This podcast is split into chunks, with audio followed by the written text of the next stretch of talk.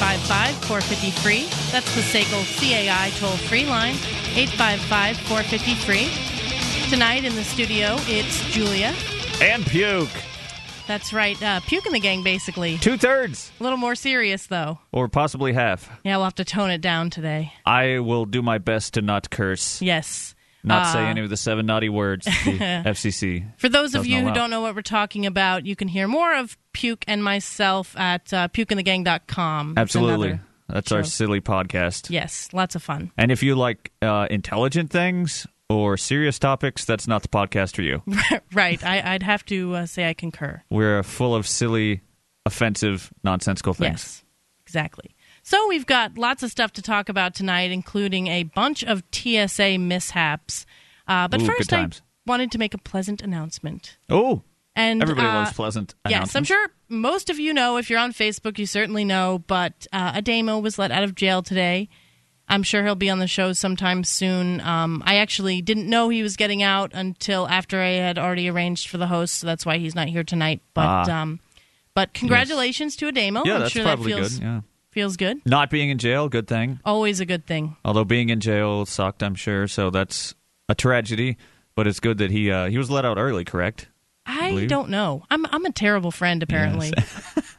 Or we're just we're just not in the in the loop so much. yeah, I'm not in that loop unfortunately. not really in the but loop. I've only I've spent one day in jail, and it was uh, it was actually more like I think it was 18 hours. It was in a holding cell, and it was awful. Yeah, it's not good. I spent a few few days uh, as a teenager in juvenile hall. Not Yeah. fun. It was a lot of lot of stressful uh, times and crying and boredom. It Crying, yeah. I was crying too. The cops were very mean to me about that. Yeah, well, I didn't really have a bad experience with the cops per se, other than the fact that it's just I was in jail, and you know, it's like you're a teenager and you're like, oh, what happened? And I didn't actually do anything to Right. harm anybody or anything. I just I made some stupid comments. and, You know, I'm a teenager. Uh, I have a very sarcastic and you know irreverent sense of humor, and I said stuff, and Yeah, you know they took it seriously. So oh, the world ended. And Yeah. It was it was recently after 9/11. Oh, I'm sorry, yeah. not 9/11. Uh, Columbine. So it was in 99. Yeah, it was right after that time. Yeah. 98, 99, somewhere around there. So yeah, they don't take too kindly to that. no. Hey, Michelle joined us. Hi, am Hi. I on? What? She's here Is now. my microphone on? Yes, it is. Yes, I left it on for you. I walked in and you were Excellent. saying, uh, mentioning teenagers, and I'm like, Oh, yeah? oh God, please let's not talk about teenagers. I, I hate teenagers, so I don't know. too. I don't know what you were saying, but right now We is were not a actually good welcoming teenage day for me. Ademo out of jail. Yay! I sent him a text message. I don't know if he has the same phone number, but um, yeah, it's really great news. Yeah, I, we just wanted to Good talk about how nice that is, and that he's out of jail.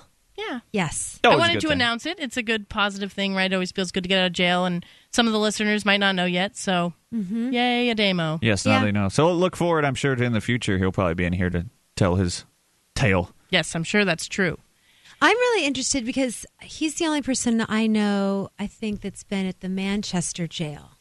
Ah, I've yes. heard that the Manchester jail is significantly worse than the Keene jail. It is much larger. Uh, it's a, you know, it's it's like the large city jail. Right. So I'm sure there's a lot of Although it, it looks Harsher like they're expanding the uh, the jail up at uh, Cheshire House of Corrections. Really? really the the one that they just built. yes, the, the, but you the- know, the new bigger one that they just built like what two years ago, and now they have to add more. right? Well, I can't really tell. I'm going to go up and do a little um, a little investigative, you know, Snoop around a snoop bit. around. Yeah, but you know, uh, House the Cheshire County House of Corrections is a jail we oftentimes refer to, and you know that's the jail uh, we talk about on Free Talk Live, and and uh, I drive by it on my way into town, and it's a huge property. Yes. I mean, it's On and, the side and of it's a hill. beautiful hillside, which would otherwise be a really nice space for Well, Yeah. before Something it was there, it was just nice trees. nice and ski nice hill little- if you wanted to, you know, Yeah. do a little hiking. Right. But yeah, so they, it looks like they're expanding. They've got all kinds of Really? stuff going on up there. Yeah, Ridiculous. Anything else you want to say about Ademo? I am looking forward to playing some cards and having him uh, beat me. He can he can win some money. Oh yes, the uh, the poker. Yeah. He's a Texas Hold'em guy. He, uh, no, don't is it Texas Hold'em? I don't know anything much about poker. There's I know Texas river. Hold'em. There's a river. Yes, there we go. and the, and kings and queens are involved somehow, and aces high. I don't know. Yeah, me neither. So I promised this story about TSA mishaps. Uh, this is from Seattle Pie Dot com. Dying woman ooh, gets pi. security. Yeah, I put pi like uh, 3.14. Oh, 3.1415967. Yeah, I think so. That's sexy. Dying woman gets security pat down at SeaTac, which I guess must be an airport. Yes. Uh, a dying woman says a security pat down at SeaTac Airport left her embarrassed in front of crowds of people. Michelle Dunaj says screeners checked her under her bandages from recent surgeries and refused to give her a private search when she requested one. Oh God. Dunaj, who was dying of leukemia, carried a large amount of prescription drugs through SeaTac to head to Hawaii for what would be one of the last trips of her life. She called Alaska Airlines ahead of time to request a wheelchair and ask how her medicines should be separated for the security line. I did everything they asked me to do, so I think I didn't think it would be an issue, she said. Wrong. Mm-hmm. But Dunaj says nothing went right for, at, the at the security checkpoint. A machine couldn't get a reading on her saline bag, so a TSA agent forced one open, contaminating the fluid that she needs to survive. Sweet. I can't imagine that my that stuff is cheap. Well, well, if it's just saline solution, it's it's not. Yeah, I doubt it's I that guess you're right. expensive It's compared the to medication. But it's still. But medical supplies are just always really right. overpriced. It's it's sterile, and you have to get it from a specific supplier. And you know, I, I doubt she had a backpack full of it just in case Yeah. some like m- you know uh, minimum wage goofball at the TSA with his little badge. You wouldn't allow Open. someone, I would hope, to stick their finger, open up your your you know baby's formula if you're feeding them from a bottle, or or you wouldn't let them like stick your finger their finger in your food and then eat it. Yeah. You know, so the Well, idea. yeah, just imagine like if you had a cup of coffee and some stranger was like, "Hey, what's in there? Let me poke my finger in there and flick a booger in or something." But this right, is sterile. And she's getting it intravenously, so it has stu- to be completely sterile, yeah. and so it's it's it's uh, ruined. Yeah, this is sick. What do you think about this? Give us a call, I think- 855 450 free. What do you think, Puke? I think God bless America. Yes, what God bless. America. Purple. It's well, it's oh, really blue, I but like it, that. it People fades should to tune into purple. the cam and check that out. It matches your sweatshirt. Thank you. You I should like probably it. say the the phone number again. I forget that. that has to be said. 855 450 free. Puke's really excited for you to call. Yeah, because uh, otherwise we're gonna run out of stuff to talk about real quick. Right. gets No, no, I've excited? got lots. No, and I never get excited. So more here. but I she took says speed before the show. so- Oh no. Uh, she says that they made her lift up her shirt and pull back her bandages holding feeding tubes in place. Uh, she said she needs those tubes because of organ failure. With other passengers staring, Dunaj said she asked for privacy and was turned down. They just said that it was fine. The location we were at was fine. You know what really stinks Yeah, about it's this? Disgusting. is when you're in a TSA checkpoint, like she doesn't have the option to leave. You can't leave or they will arrest you. Right. So Yeah. she couldn't say, "Okay, never mind. I don't want this to happen, so I don't want to go through with this." She has no choice but to stand there and be humiliated. Yes. No, I, was she standing or sitting in a wheelchair Oh yes, she's in a wheelchair. Ah, there you go. or a gurney or something? I mean, I watched a man at uh, Logan Airport in Boston um, a couple flights ago who must have been near 100 years old. I mean, he was very, very old and he needed assistance up out of his wheelchair. And the TSA, it took about 20 minutes uh, for the TSA agents to to uh, unhook a bag of some sort. I don't know what kind of bag that is, but whatever kind of bag you have underneath your clothes isn't Yeah. a bag that should be opened. Possibly Especially a not- colostomy bag Exactly. feces or something. Maybe. But they were yelling at him to get up out of the wheelchair, and he couldn't without assistance. And they were two of them were standing over him. And I turned back and looked at all the people in line because that was horrifying. But it doesn't surprise me because it doesn't surprise me what people who are who are in power do anymore. It doesn't surprise me. Yeah. What, what surprised me were all the people behind me who said and did nothing. Well, what are you going to say? Yeah. What are you going to say other than you know you're? I you're open up my big fat mouth the whole time. Mm. What are you doing to that man? You can't, you know. And I wonder if risk- anyone said anything to th- about this woman. the Yeah, scary thing I- is you risk being the, the center of attention next for their. But if we're all saying yeah. no, 855 450 free. Call us in. Tell us what you think.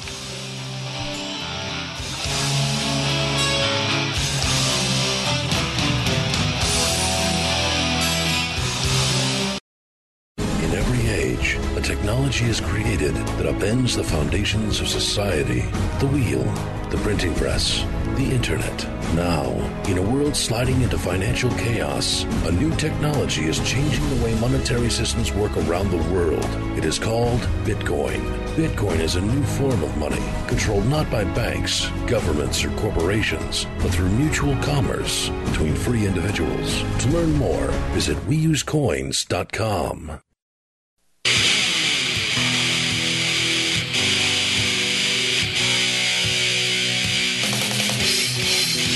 Welcome back to Free Talk Live, the show where you can call about anything. Give us a call at 855-453. That's the Seiko CAI toll-free line. And tonight in the studio, it's Julia. Michelle. And Puke. We've got uh, lots of stuff to talk about, talking about the TSA right now and uh, inappropriately screening a dying woman. Uh, but first, got to tell you about Bitcoin, uh, a new Bitcoin site called Blockchain. Isn't that music going on? Yeah, Before you walk? rocking on. I, I, okay. How do we? I, I don't know how to. I, oh, hey, that's made now. Sweet. sorry about that. I was don't getting know. into it there for a minute. it's like drum solo. I don't know. I there are new music beds, so maybe it's it has something to do with that. But I thought that was unusually well, it long. needs to have a twin size rather than a queen or king, because Yes. that's just There's too much bed. that's Yes. a wrong size bed. So For anyway, three of us. I was in the middle of telling you about blockchain.info. Tell it's us an all about it. It's an online Bitcoin wallet. They also have apps for Android and jailbroken iPhones. Thanks to fancy encryption techniques, blockchain never has access to your money. In fact, they can't even tell, know how much money you are sending or receiving. With the blockchain wallet, you can even send bitcoins via email to your Facebook friends or to anyone with a cell phone number in just about every country in the world. And this is all for free. Get your free Bitcoin wallet today at blockchain.info. You Okay. say that so much better than Mark. I think. Really? Yeah. Wow, Yeah, that's quite a compliment. yes, you're like really. Mark's gonna hunt you in- down now. Yeah, I know, but you're you're really uh, peppy and enthusiastic. Great. Happy to hear it. Take that, Mark. Yes, exactly. Needs Ian and Mark. Oh, yeah, I forgot to mention Julia Ian and Mark are not here tonight. What? They're not? Yeah, uh, I, I, I thought they just said I the usually with it, we're not throw in something about uh, them being away on their romantic vacation, Oh, yes. but I forgot. Aruba so- They're in, this year, they're in was it LA, not? right? Yes, they're in LA for a radio conference. They'll be back tomorrow, so you only get one more day of non Ian and Mark Free Talk Live. Uh, only one more day of reprieve. yes. So we've been talking about the TSA and specifically this dying woman who uh, she has, I believe it was leukemia. Yes, She is leukemia. On her deathbed.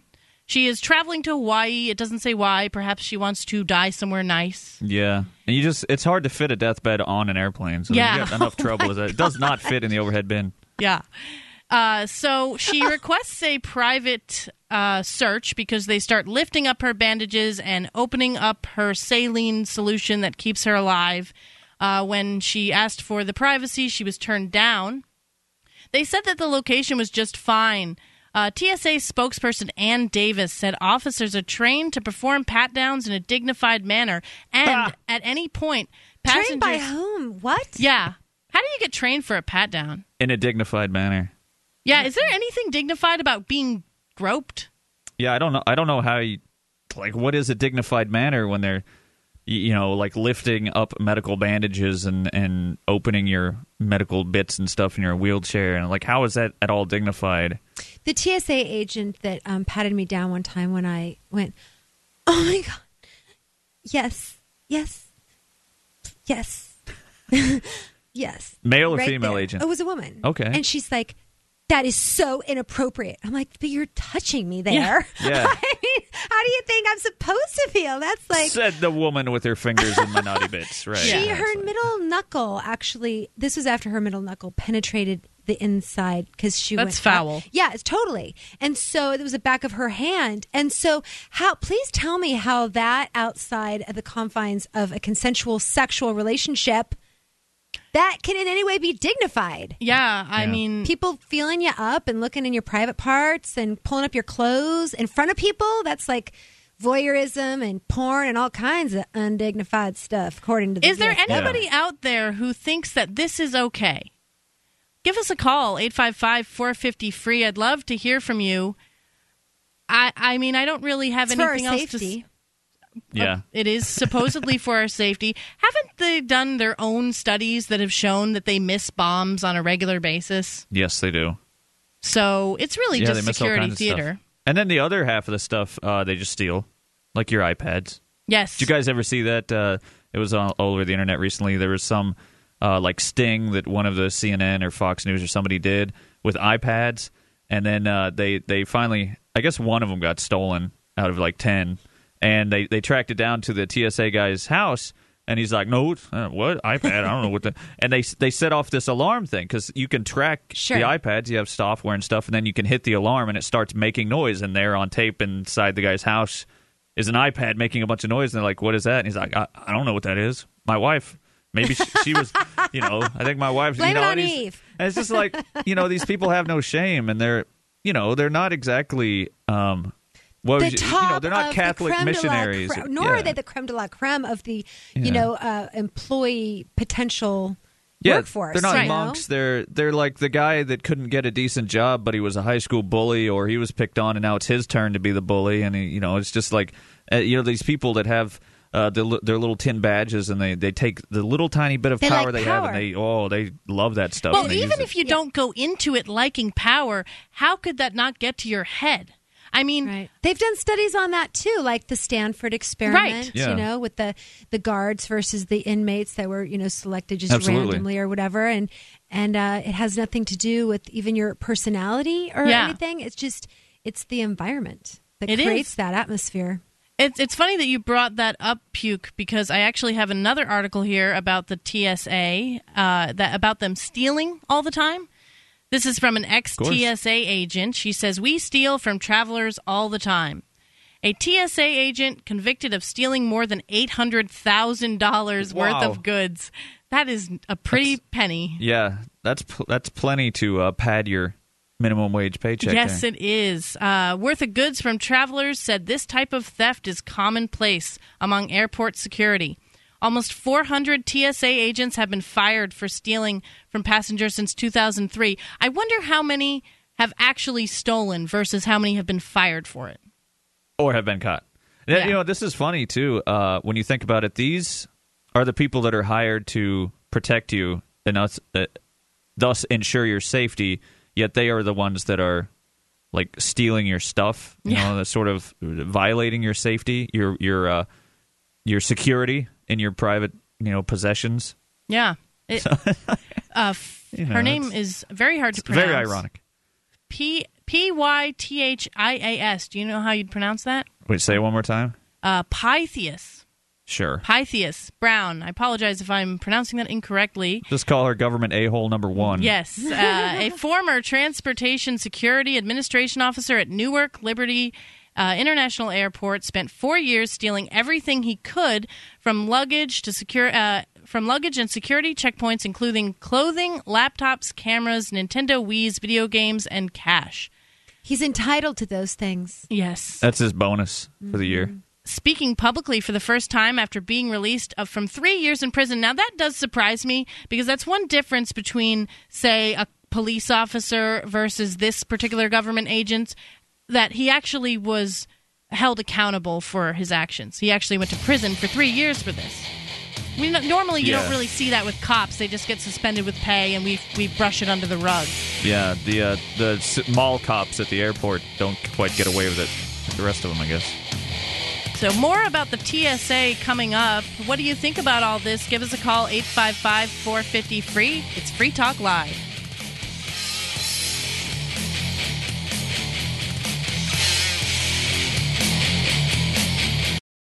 DVD, books, music, instruments, periodicals, computers, software, electronics, photo, cell phone, office products, home and garden, bed and bath, furniture, kitchen, pet supplies, automotive, hardware, apparel, shoes, jewelry, grocery, healthcare, sports and outdoors, toys, games, used, and more. It's a department store at your fingertips. Shop.freetalklive.com. Get all your shopping done, get a great deal, and a portion of your purchase goes to benefit Free Talk Live when you enter Amazon via shop.freetalklive.com.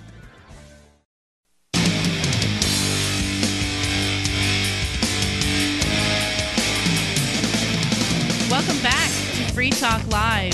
This is the show where you can call about anything 855 450 free. That's the SACL CAI toll free line 855 450 free. Tonight in the studio, it is Julia. Michelle. Puke. And uh, we've got something to say about SECL, SECL, SECL CAI. I, I said that wrong yesterday every time. Uh, do you have a company that needs to try something new in the area of collections? Yes. SACL CAI does collections, early out billing, and they purchase charged off receivables. SACL's employees are trained in resolving issues for your customer and treating them with respect. They know that not only do you want to collect your money, but you want to keep those clients too. SACL CAI, check out their banner at freetalklive.com. And uh, the gentleman that owns SACL has been a longtime supporter of Free Talk Live, and he is a very nice gentleman. And he organized Indeed. PorcFest. Yes, he is a he's the fabulous. bomb. Last year, yeah. He is. So we have been talking about the TSA and specifically uh, how much they steal. We had just started talking about this man who actually went to prison for three years for admitting or getting caught stealing $800,000 worth of goods from travelers. He was in for three years after having stolen eight hundred thousand. now, how much uh, reparation did he have to provide? Oh, I'm sure none. That's the thing about jail that is so irritating. It's punitive. It's not. There's no remedy. Right. I mean, it's basically revenge, right? Like, you stole from me. Ha ha. Your life is misery for three years. But nobody is ever really made whole. It's really just No. done for the state. And not only to provide jobs for the state that you, the person who's not stealing, but hmm. rather working to. You have to pay You know, for it. yeah. Taxation. Yeah. It's Right. crazy It's really genius on their part. yes. on the government. Yeah. I mm-hmm. mean, Yeah, even or- if it's not, I'm not. We're going to create problems and, pay, charge you for it, and then we're going to create solutions and charge you for that it's too. genius. Yeah. It's genius. You know, I And saw pay a, ourselves a raise. I saw a chart today on Vile Facebook. Michelle, you're talking about it. How much you hate Facebook during Well, the I'm break. Facebook free. but every now and then you see stuff that's neat and um, somebody had a chart and i don't know the veracity of this chart or not but it showed like this little tiny sort of flat wavy line that said like drug addiction in the united states and that from i don't know f- the 1900 or something. it was like the far 60s back. yeah for the, the last century and then it showed spending and like basically in 1970 it shoots up like a rocket and then you know just continues going up to the present and yet addiction flatlined pretty much you know little tiny bumps Jack but it's just Cole. I saw Jack Cole speak at the first Liberty for drug addiction. uh, f- Liberty Forum, and he said the same exact thing. He said that drug addiction in 1900 was three percent of the population, and it's three percent of the population today. yeah, So- despite spending however many trillions, Trillions. of dollars on it, and you know the the freedoms and stuff that nobody has anymore, and Right. just constantly but, people but being drugs, searched and arrested. Drugs and guns have become the United States economy, government economy.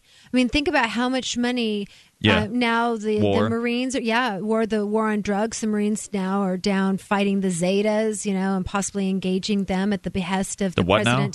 The Zetas, I which don't know is what one are. of the. I'm sorry, it's one of two. Um, uh, the two major factions of uh, warring drug family cartels down in uh, Guatemala. Oh, okay. And so the president had said uh, about a month ago that he wanted to decriminalize drugs in the U.S. I was like, I don't think so.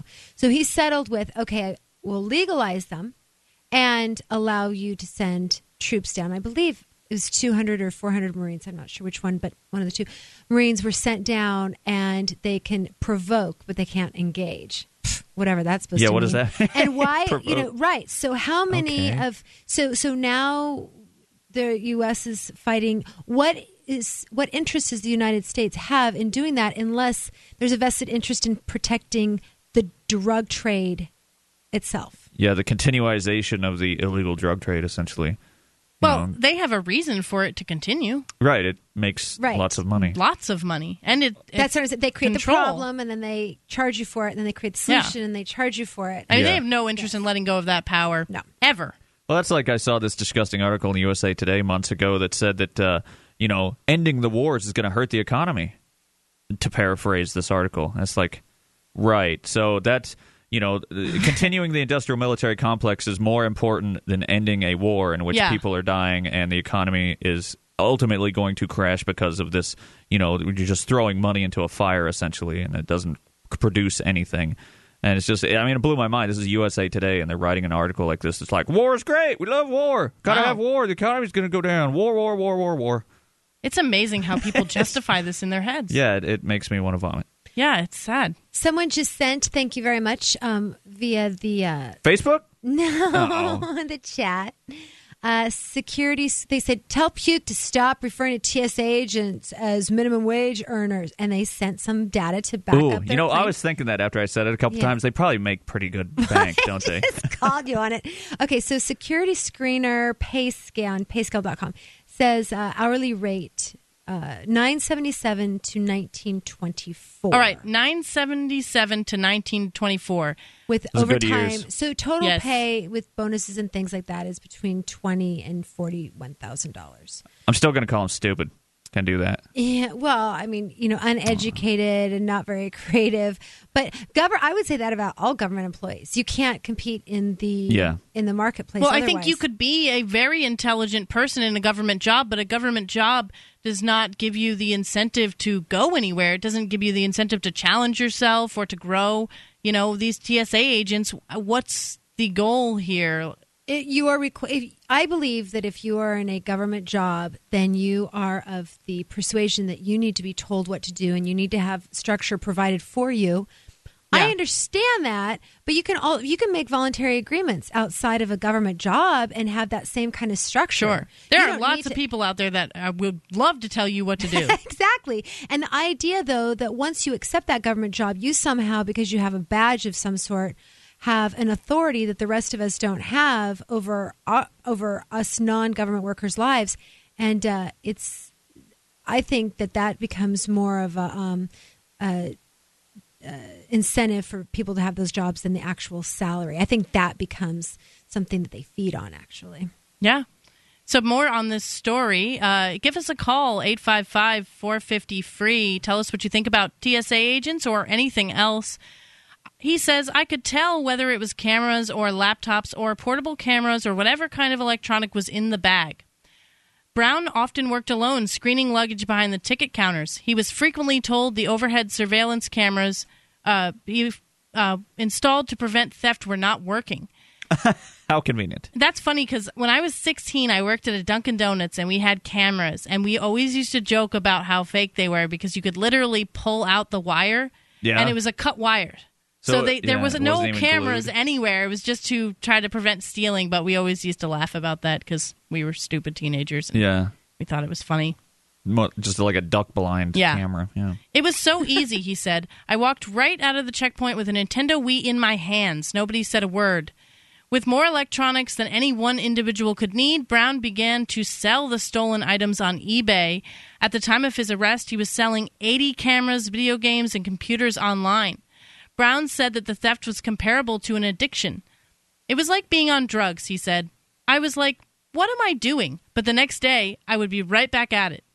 And I mean, that makes sense. All that that's so much money for so little effort. And Yeah. It's so easy. And once you and get into it, yeah, it gets comfortable. for eight hundred thousand dollars was three years in jail. yes. I wonder what That's the crazy. what the punishment would be for like you if you stole eight hundred thousand dollars from a business. Yeah, if you were if you were like a Walmart employee and you stole eight hundred thousand dollars worth of electronics over a few years, Well, Yeah. there are a couple people that have supposedly stolen eight hundred thousand dollars from the U.S. government via IRS, uh, and they're in prison for Yeah, like life twenty or five something, years. yeah. the Browns, you know, who were formerly residents of New York, right? Hampshire, And to call that stealing is ridiculous because it's money that they trying earn to keep your work. own money. Yeah. Exactly. Right. Brown was finally caught after selling a camera he stole from the luggage of a CNN producer. When he sold the camera on eBay, he forgot to remove the news network's logo sticker. We got more of this coming up here on the break. Give us a call, 855 450 free. We'll be back. Free Talk Live.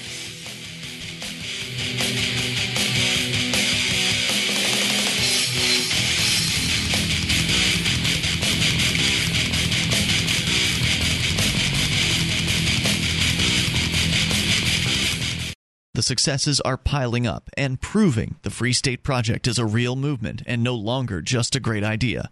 When you're planning your move to New Hampshire, consider Keene. Keene is famous for its civil disobedience and non cooperation, and there's plenty of political opportunity as well. Though it's more than just activism, with regular social events each week. See what's happening at freekeene.com and get connected with video, audio, one of the busiest Liberty forums in New Hampshire, and more at freekeene.com. That's freekeene.com.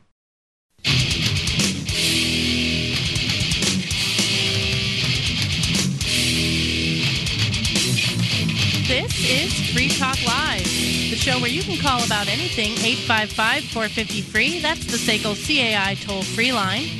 Tonight in the studio, it is Julia. Michelle. Puke. And we have been talking about the TSA and uh, a couple different things. In this particular segment, we've been talking about how much they steal. They love to steal. And we At least the actually employees do. have a caller who would like to talk about the TSA since this is the show about your calls. Huzzah. Eric from Columbus, Ohio, you're on the air. Hey, I was uh I actually just saw a hilarious YouTube video a day or two ago about an ABC report where they purposely well Who's basically they? set it up so they would have an iPad stolen ABC did. and they they used the GPS application and found it at the guy's the TSA guy's house. Puke was telling us about that on the break. That is hysterical. Yeah, so it it was ABC. They show up at the guy's house and they're like, "Hey, do you have our iPad?" And he's like, "No." And they're like, "Well, the GPS says it's at this location." And then they end up finding it in the house.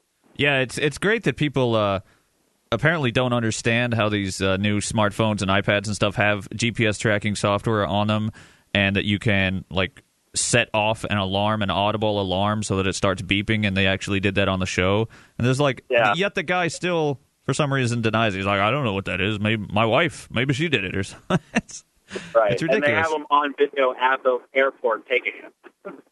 Do you fly very often? Sorry, what was that? I said, do you fly very often yourself? No, I almost never fly. So, have you had any interesting encounters with TSA personally?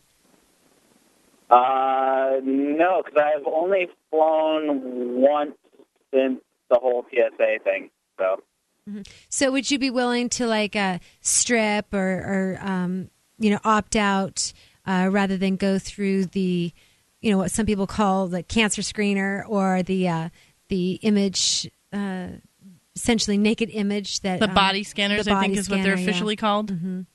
yeah, I know that's, that's it's uh, I I don't know how I feel about that. Uh, probably I wouldn't do that. It's one of the reasons why I don't even bother flying at this point because between the TSA and the airport and the airlines nickel and diming you for baggage, it's it's not worth it to fly anymore. Mm-hmm. No, I wonder if part of the reason for that is that flights have gone down because I I'm like you. I will only fly if I absolutely have to. If it's a 10-hour drive, I'd rather do the drive and just be comfortable in my own car than get harassed. And Yeah, so I mean, I, I drive to I drive back home to Keene a couple times a year from Columbus. I I don't bother flying. Keene, New Hampshire? Yeah, Oh.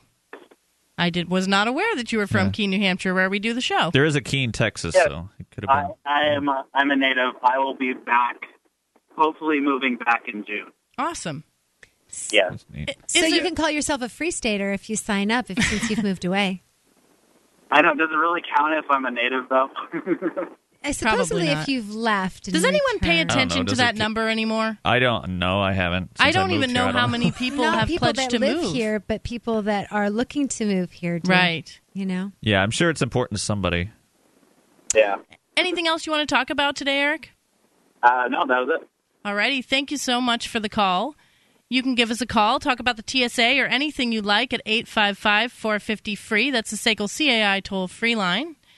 So, we are talking about the TSA stealing stuff, as Eric brought up.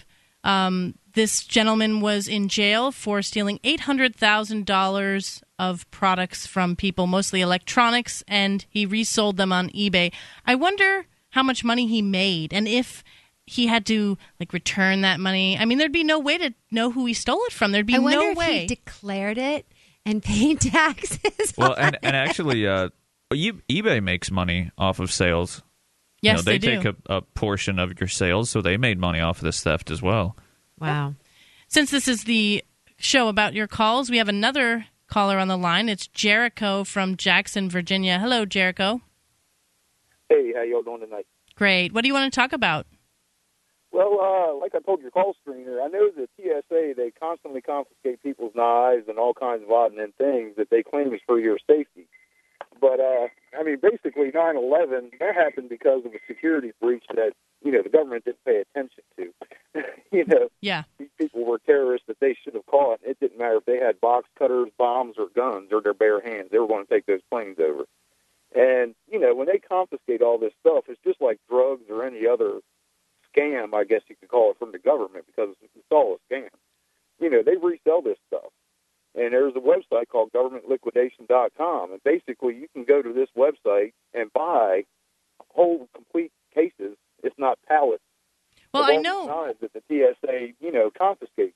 I know Yeah, that mean, the you have police TSA do this with auctions. stealing from Right. left and right, and then they're taking away our knives and everything else. I mean, is this a scam just to make money, or are they protecting us? And obviously, it's just a scam. I personally don't feel too protected. I don't either. You know, I would at least like the option to opt out. Like, if you want to fly on the airline that has all of the security features and stuff, that's your business and you're welcome to do that. But I would prefer to fly on the one where you don't get groped, personally. That's my choice. I want to have I want to have it be specialized. Like I want to be on the flight where it's roomy and what have you, but also where there are no people that um, smell. Yeah. smell bad, right? And that the person with who that. is in the emergency aisle actually can physically remove the door if necessary and not just is, you know, Yeah. six foot five and wanting the extra leg room or i mean you know my my list of requirements for what makes for me to have safe and enjoyable traveling is a whole host of things none of which include whether or not you have a knife or a lighter What about no children? yeah No Yes, that would be a big one for me. you know? Mm-hmm. That'd be Is great. there anything else like you had to add, school, Jericho? Your knife in a school in a heartbeat, and back in the day, everybody carried a knife, and they didn't have all this violence problems. I mean, we have violence problems in school these days for a whole host of other reasons besides my my son. My son got suspended for three days, and I was told if the knife was a quarter inch longer, he could have been expe- expelled for a whole school year. Yeah, I, it was I- over. it was it was a multi tool, like a Leatherman tool, and Yeah. it was he took it there to work on his erector set. homeschool him With that, you can homeschool him that's the solution Uh, we're thinking about it. My fiance and I are thinking about it because we live in Shenandoah County, Virginia, and right now things are just terrible here. And uh, you know, I'm in Mount Jackson, Virginia, so hopefully some of my friends are hearing me speak here.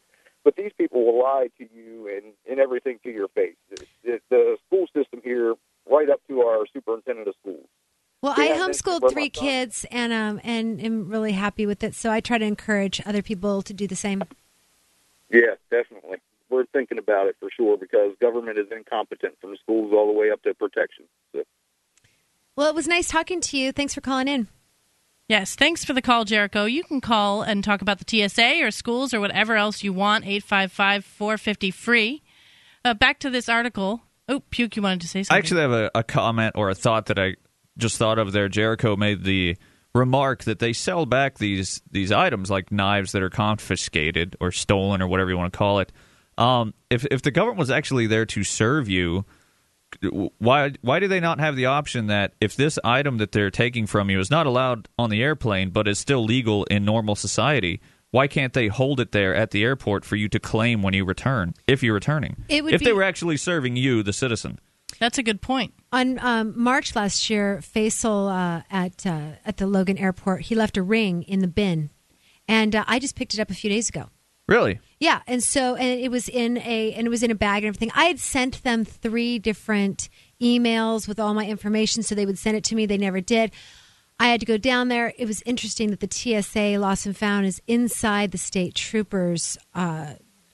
Office or building or whatever near Really? the airport and that was weird Yes. i had to give them id and i had to sign for it and blah blah blah but the fact is, is they have they have vaults Yeah. for for left articles you know that are um, not contraband so why not Yeah. the quote unquote contraband Exactly. But the know? thing is, though, like uh, like items like a pocket knife is only contraband on the plane past the security checkpoint at the airport. It's not contraband in normal society. That's a really great point mm-hmm. because I went to a concert once with Ian and he had a, a pocket knife on his keychain and they wouldn't let him bring it in, but they just held it at the door and then at the end of the night he picked it up, no problem. Yeah. I mean, it's still his property. They just didn't want it inside. So that I mean, I never, for some reason, never and thought then, of that. then there's other stuff too. You know, there's the bottles of uh, liquid over four ounces, or the container that would contain over four ounces of oh, something, but doesn't have four ounces. of liquid is in. up with that? Yeah. You have a toothpaste roll that's nearly empty, but it says four ounces on the package, so it's like it's just stupid. It's What do you- For your safety. Yeah, oh, absolutely. What do you think about all this? 855 450 free. Michelle is coming with a story about a woman who was shot for speaking out against the Taliban. Hour two is on the way. Free Talk Live.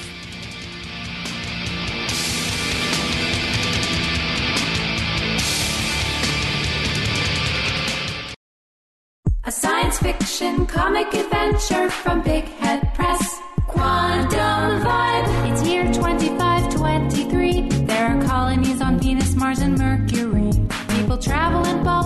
at hyperspeed, with brain implants and artificial gravity. A scientific genius and his clever assistant set out on an adventure through the solar system on a secret mission to find the key to access new frontiers and save liberty. Quantum Vibe. There's a robot girl and zany creatures made with genetically engineered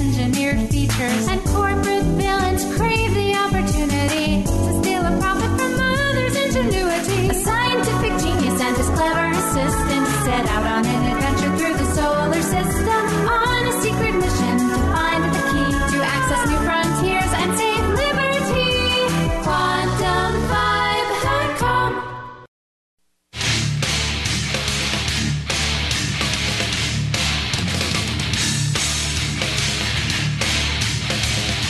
Welcome back to Free Talk Live. This is the show where you can call about anything. 855 450 free.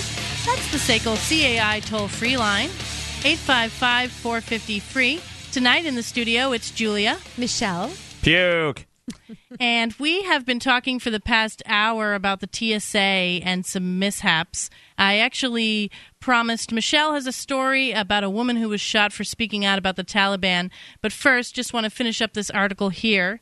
Uh, Brown, who is the gentleman who stole $800,000 worth of things from various passengers, believes that he might have been one of the worst thieves at the TSA. He imagines the agency's culture makes it easier easy for others to do the same. Many officers don't care about their work and complain about low pay and being treated badly, which prompts them to steal. To make it e- even easier to get away with it, TSA managers also never search their employees' bags.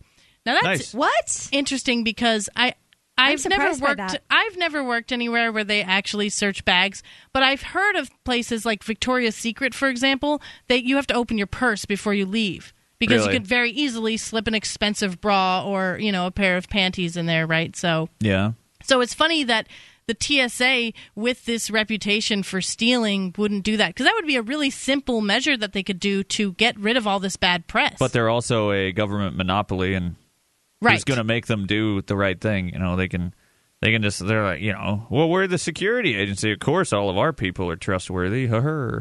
The agency says that it has a zero tolerance policy for theft and terminates the contracts of all thieves within the TSA.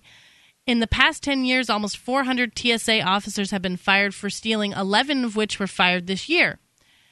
ABC's interview with Brown highlights the extent of the dilemma passengers face when traveling with valuables. Brown is just one of many officers caught in the act of stealing goods worth thousands. In February of 2011, two TSA agents were arrested for stealing $40,000 in cash from a checked bag in New York's JFK airport. $45,000 in cash. Why would you have $45,000 in cash in the airport? Yeah, that's That's a bad idea. weird, but people do it. You know, I mean, and, and, I- and I've honestly, carried that much money through the airport. Before. really, Really? Yeah. Jeez, I would be just scared to Because death. of There's this, no I would be terrified. Well, not only that, but there's the whole like you know. Anybody that's listened to this show has heard the stories of the cops that just find a bunch of cash on somebody and claim that oh it's obviously drug money it's ours now seized. yeah. right? Well, yeah, I'd but I. I used a belt though on the inside, and this was a while ago. yeah. But yeah, I mean, I would just- carry it on me, maybe, Right. but yeah, to just yeah, I check wouldn't- check oh, it, like no, that's no, no, I wouldn't insane. check it. Yeah, no. that's crazy. no. Using an X-ray machine, the men found that the bag contained hundred and seventy thousand dollars and removed some of the money. How nice! They left some of it there. Maybe Oh, they were so- hoping they wouldn't notice. So it was actually 170 grand. Yes, and they only took forty. Well, that's nice. Yes, that uh-huh. was nice. They're not that bad. In the first two months of this year, a TSA baggage screener in Orlando was arrested for stealing valuables by hiding them in a laptop-sized hidden pocket in his jacket and stealing the good and selling the goods on Craigslist. And a New Jersey-based agent stole five thousand dollars in cash from a passenger's jacket as he was going through security. Now that's scary Yeah. because I'm actually that? flying on Friday. So I'm a little nervous. I haven't really dealt with the TSA in a, many years. Yeah. And I don't carry a purse, you know, I just keep my wallet in my pocket. And I'm always really uncomfortable because while they're yelling at me to take off my shoes, I've got like your wallet and everything goes through ahead of you, you know, Yeah, and it's yeah. like I have to wait here, but like my wallet's Yeah. up there. And it always makes me really nervous. Well, you could actually just take if you're carrying cash, take that out and keep that in your pocket. Yeah. Because that won't set Don't off they the metal make you end up detector. your uh, empty I your pockets empty. though? I never empty my pocket. If they do ask you to empty your pockets, then just, you know, just pull out the wad of cash and say, "This is in my pocket because I am not leaving it out of my sight or something." And like, you know, I mean, obviously they could say anything they wanted to, but any, you know, decent human being that was a TSA agent would understand why you were doing that. It takes a lot of nerve to take money from someone's jacket while they're walking Yeah, through the. that does. I mean, uh, take a that's lot, yeah. very brazen. You don't do that when it's your first time stealing. No, I wouldn't think so. No, like where where did he start? You know, like pocket knives possibly and stuff You know- like that. Confiscating them, then he just starts working his way up, being like, "Ah, I'm just gonna have to confiscate this here money." This is actually a great job for somebody who likes stealing I beforehand. actually- you know, to make a point about this, it's um, I'm going to I'm going to talk about Omar for a second. He's now down in Boston, Massachusetts. That's my, your son. My son Yeah. Omar, yes. And um, he, I, both of you know him, and everyone that meets him thinks that he's, you know, very upstanding and he's very conservative, you know, kind of shy young man. But he's, um, he's really straight, very, very ultra, ultra straight. You know, like, mom, you smoke pot. I mean, he's ultra. So you're not talking sexually straight. You're talking just Mm, Straight-laced. Uh, yes, Straight laced, yes, yes, yes. He's all also happens to be straight as opposed to gay, but yes, he Yes. is. Yes. so he um he came home last weekend and was telling me about this guidebook that he's creating on how to get by on very little money in Boston. And some of the things he's suggesting are illegal Yes. and and include theft. Huh. And I I asked him because he's never stolen anything that I know of, and, and we talk about we're open about things, and and I said, where on earth would you come up with these ideas? Like how? Why is your mind thinking like that now? Yeah. And he said, because it's everywhere there, mom. He said, you know, the benefits of theft are all around you in Boston. You can be, you can live down there and without having to pay for anything, receive so much wealth because there are other people paying for it. And he said the government sets the example through the theft through constant fines, fees, taxes, in your face, constant, constant police presence in Boston yeah. that he said it's really you it, you develop this i'm going to get mine It's sort of a Robin Hood mentality. not robin hood more like um i'm getting i'm getting stolen i'm going i'm you know i'm to Yeah. steal too they, Okay. they take more and everyone has you know this this the government creates an entitlement attitude you know Yeah. and now we're seeing it more and more how that we're being pitted the the 1% against the 99% or the 51% or you know romney with his 47% of the people don't do anything and i think that as this class warfare and mm. everything is can, you know in, becomes more incited that we're going to see more theft because i'm only making $19 an hour what are you doing with $170000 in your pocket Right. It's the it's the mentality of the haves and have-nots. yeah But it, which you know, i think is created by everybody- the government actually that attitude Yeah, well, everybody has. There's always going to be somebody out there that has more than you, and there's always going to be somebody that has less.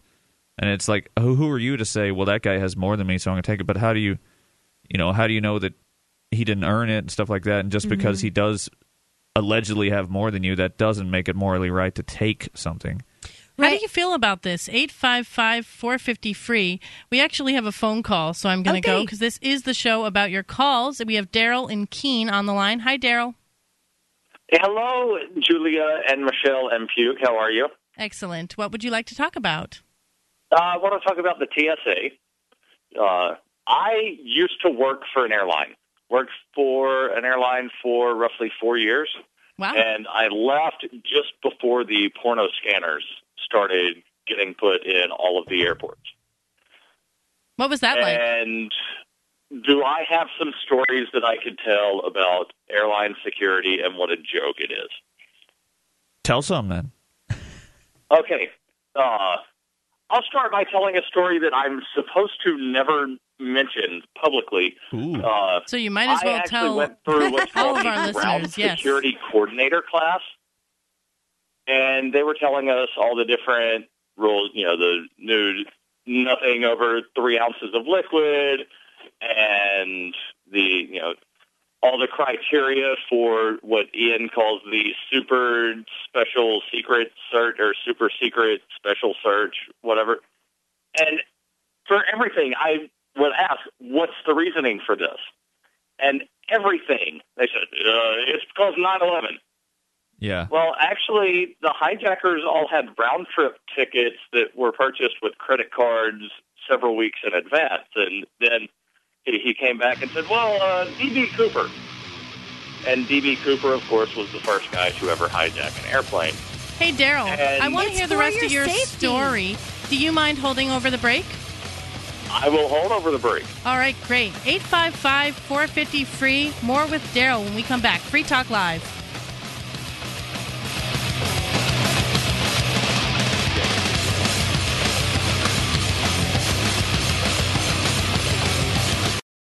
The three most important things you can do for Free Talk Live are one, share one episode a week on Facebook or in some other social networking site. Two, buy the things you buy online through shop.freetalklive.com. Three, give five bucks a month to the AMP program. It's my firm belief that Free Talk Live's AMP program is the best use of your charitable dollar among liberty oriented organizations. Support all the organizations you love.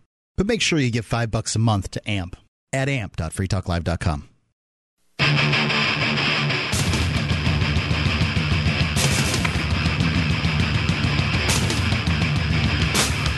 This is Free Talk Live, the show where you can call about anything you want. It's 855 450 free. That's the SACL CAI toll free line. 855 450 free. Tonight in the studio, it's Julia. Michelle. And puke. And we are going to get right back to the phones here. We've got Daryl on the line, and he has been talking to us about the TSA. Are you there, Daryl? Daryl? Daryl in New Hampshire. I'm here now. Okay, now great. that you have uh, pressed the little button, I'm back. All right, so just to recap really quick, Daryl worked for the airlines, and he is telling us airline horror stories. Please continue. Okay, uh, so in the last segment, I was telling about the uh, super secret special search, and the reason, you know, they try to claim that 9/11 is the reason, and then when I questioned the instructor, he went back to D.B. Cooper, who was the first guy to ever hijack an airplane. Ever? In, in like then 1912? he mentioned about the three ounces of liquid. And I asked, what's the reason for that? And he said, well, you could mix the liquid and then make a bomb. Well, couldn't people just, like, meet up? You know, each of them carry whatever? And he's like, well, uh... And he came up with some other weird explanation as far as, you know, to try to defend the rule. Yes. Uh, but I've actually done some research, and apparently, even if someone did take enough liquid through security, there's not a flight long enough in which they would have enough time to actually combine everything to make the bomb. And even if they did attempt to do so, they would be in the bathroom for so long that it would raise red flags and then the stewardess would notify the captain, "Hey, somebody's been in the bathroom for two, four, seven hours, whatever it was." Yeah. So the whole liquid thing, it's basically it's all about control. Yes, it's all BS. And you were saying about the uh, TSA agents not having to go through security or get their bags checked. The airline employees also don't have to get their bags checked. And there have been instances where airline employees have actually stolen laptops and jewelry and large amounts of cash out of people's luggage. Yeah, and they just walk through the doors out to their cars. And then they just leave with it. Yeah. The airline, the Uh, airline employees. I, I believe it was Continental that got busted on the hidden camera a couple years ago. Are these um employees that are like putting the luggage down below, or Yes, yeah, it's the the ramp agents. Yeah, the throwers and the, the guys with the little wandy flashlights. you know what's obnoxious? Yeah. Isn't it against the law now to put a lock on your because the suitcases come with locks, and if you were going to carry anything valuable, if you I, I personally don't check luggage at all. I just bring it on the plane with me. But if you were going to, you would lock it. But don't they rip off the locks? Uh, if you use a lock that the TSA does not have a master key for, they will cut it off. yeah. That stinks. 'cause- But the way the bags are thrown, the cheap locks that TSA does have master keys to, they break really easy. Yeah, so it's, there's really no point to locking it. yeah. Yeah, Uh, so I would advise never check luggage. yeah. Or if you do, just make it, you know, your underwear and socks. And, you know, if Right. somebody steals that, well, make, make it stuff that could 20 bucks. easily be replaced. Yeah. yes. Don't make it anything of value or anything that you know is not easily replaced. Yeah, absolutely. Great advice. Anything else you'd like to share, Daryl? Nope, that's it. Well, thanks for Have the a good call. night. Love the Thank show. you. Uh, we actually have more calls on the line. We have Tyler All right. from Ohio. Hi, Tyler. Hey, everybody. Hello. What would you like I to talk have, about? I have two things. First off, puke, man. You definitely need to work on that email system because I'm starting to think my messages are really going into the garbage. Oh, really? They might be. yeah, I'm pretty. you were at work. For uh, that was Yeah, interesting. I don't know what just happened there. People are screaming. Um, this this guy's referring to our podcast, pukeandthegang.com. There's a little funny thing. When you send us an email, it says that uh, thank you that went straight to the trash. Yes. Uh, Yeah. No, hold on. Yes, somebody's keeps Somebody is yelling, yelling, which is, does not generally make for good radio. Is there any way that you could uh, either stop the yelling or leave the room? Yeah, yeah, I'm sorry. No, it's okay. But Who's your drunken friend, and what's he doing? Um, he's being insane right now. But what I was going to say, the TSA, in the middle of all the the groping and the thorough search and whatnot, and this and that, there's actually an article a couple weeks ago about a woman. She made it through everything, and she had a gun in her purse. Like she made it through the flight and everything. wow. Yeah, Landed. Yeah, and she told uh, like she told them about it and everything. But she didn't get charged, but I mean that Wow, goes to that's- show how big of a deal it really is. Yeah, I think when You I can flew, kill someone with your bra, with your your belt, with a pen, stab them in the you know eyeball or whatever. You know, it's not. You know, like Daryl said at the end of the last segment, there, this is not about um, Safety. Your safety. It's about control. So, yeah. And stuff gets through constantly. the first time I flew, I flew to Toronto from Florida, and so that's an international flight, and I accidentally had a knife in my purse. It was like a pocket knife, but I remember when I got there, I thought, oh gosh, you know, there's Yeah. a knife in my purse, and they didn't notice. Nope. Anything else you have to share, Tyler? No, that's all. Thanks for the call. You can give us a call, 855 450 free. Talk about the TSA or anything you like. Uh, next on the phone, we have Ross in Arizona. Hello, Ross. Yeah, hi. Uh, is this I dime have card, question. Ross? Uh, the what? What'd you say? is this dime card, Ross? Dime card? What? Oh, I guess not. It must There's- not be, 'cause- We, yeah, we have a friend named Ross out in uh, Arizona, and we call him Dime Card Ross because he sells these uh, little silver dime cards. But you are not he, and I apologize. Please continue. Oh, yeah, I know who that guy is. But uh, uh, so uh, the one thing that I really don't get about TSA is when I go to the airport, I don't want to go through the naked body scanners, and I don't want to be groped. So uh, most of the time, I can just choose the one with just the metal detector. So I don't even understand what the point of having naked body scanners are if you can do that most of the time. Well, I imagine the don't point is that eventually you're not going to have the choice. I think that uh, Right, they but- rolled them out in a few, like testing them out in some of the major airports. I know Yeah. I always fly to Manchester, New Hampshire, this nice little airport that doesn't even have terminals. You walk right in, it's awesome. And they don't have body scanners yet. But I can't imagine that this isn't coming down the pipe for everyone. Oh, okay. I imagine Just my thoughts. The Okay, real yeah. reason is probably that uh, some senator or group of senators have uh, friends that create these machines. You, know, to, you, might want to call them, you know, and and their, Right. their friends want these machines to be purchased by the government, and they make a little deal and scratch some backs here and there. That's how we ended up with the American Medical Association with John Yes. Rockefeller Any and sort of- pharmaceutical companies yeah, controlling. it's, it's all about your health. lobbyists and you Yeah. know payola stuff like that.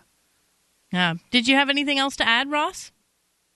Well, the the other thing I was going to talk about is I live in uh, Scottsdale in Arizona, and I was just there's been some news in the last year or so about uh, Do you mind holding Like over for the the- for the break, Ross?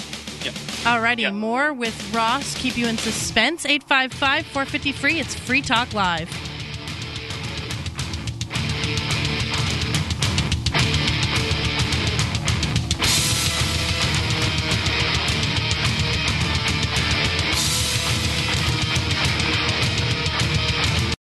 The three most important things you can do for Free Talk Live are one, share one episode a week on Facebook or in some other social networking site. Two, buy the things you buy online through shop.freetalklive.com. Three, give five bucks a month to the AMP program. You like your friends, you like Free Talk Live, like your friends enough to share something you like with them. Help Free Talk Live get into more ears. Podcast listeners are the most important area of growth for Free Talk Live. Please share one episode a week on Facebook.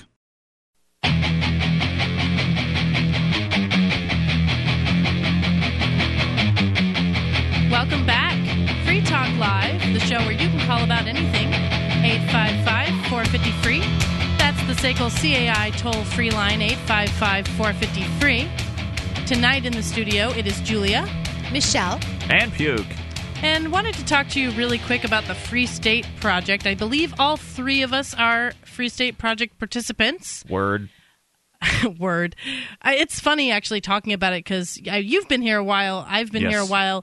I like forget about the Free State Project. I just live in New Hampshire. Right. You know what I mean? It's I've It's been the here place where I live seven now, yeah. years exactly. Six years, yeah. But if you found out about the best liberty activists from around the world that were moving to the same place in order to achieve liberty in your lifetimes, would you want to join them? It's happening and you can be a part of it. Join the Free State Project at freestateproject.org. That's freestateproject.org. Now, we are talking uh, to Ross about the TSA, but he had another story for us. Ross, are you with us? yeah, it's it's not exactly a story, but uh, so I'm like a mathematician. That's my job, and so I'm interested in budgets of Fancy. cities, Yeah. Can I ask you something? and Because Yeah. that is a very fancy title. What is it that a mathematician does? Math. Well, because a math teacher teaches Uh, math and there's engineers and things like that. But what is a mathematician? I would like to know personally. well, I'm kind of an offshoot. Like I work for a um, Defense bomb contractor? machine company. What? A defense no, contractor? Make, uh, no, I would never do that. But uh, I work for a company that makes slot machine games, and I do the math for that. Oh, like random. My title is mathematician. wow. That's pretty- But, uh, yeah, so you come up with the algorithms to determine the random outcome. Right, and then like what- there's weird features and stuff that you have to prove, and it's a lot of Excel and programming and stuff. Huh. Fascinating. But uh, but anyway, so I'm interested. I'm in not a mathematician, in case you were interested in, in knowing. Not at all. Yeah. Anyway, Uh, continue. yes. Good to know. Noted.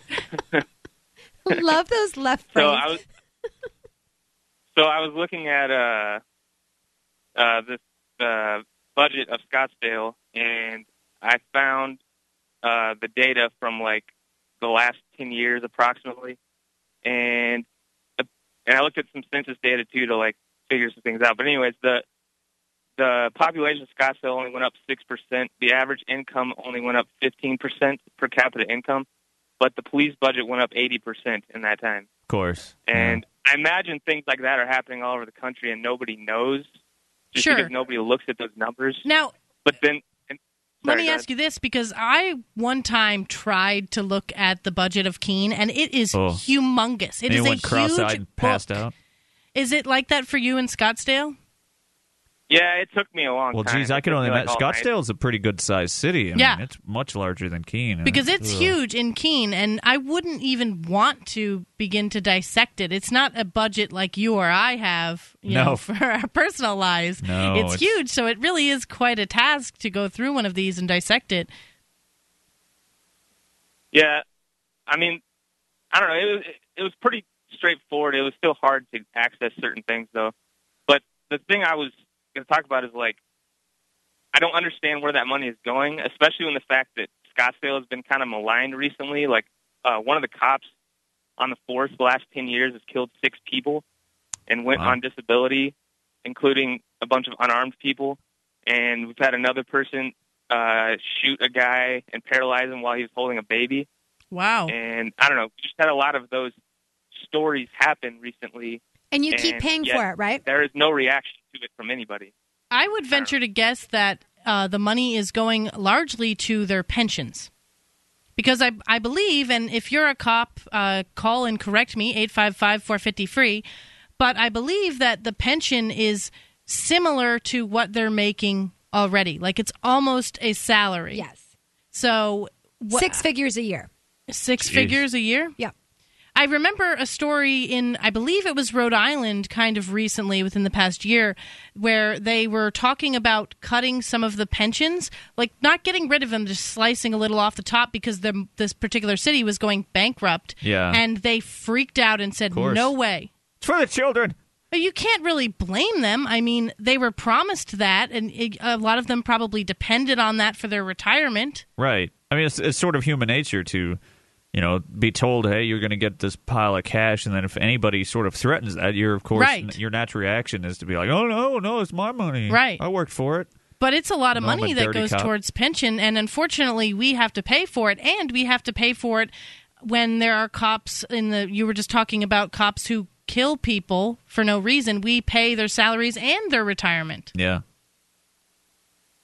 Ross, Yeah, I mean, I was thinking about going to like they have a city council meeting every week where they allow like open mic basically, and I was thinking about just saying what I said on here. I think that's a I'm great kind of idea. afraid- You just Well, have to practice I'm a kind of little bit and talk afraid- a little bit faster.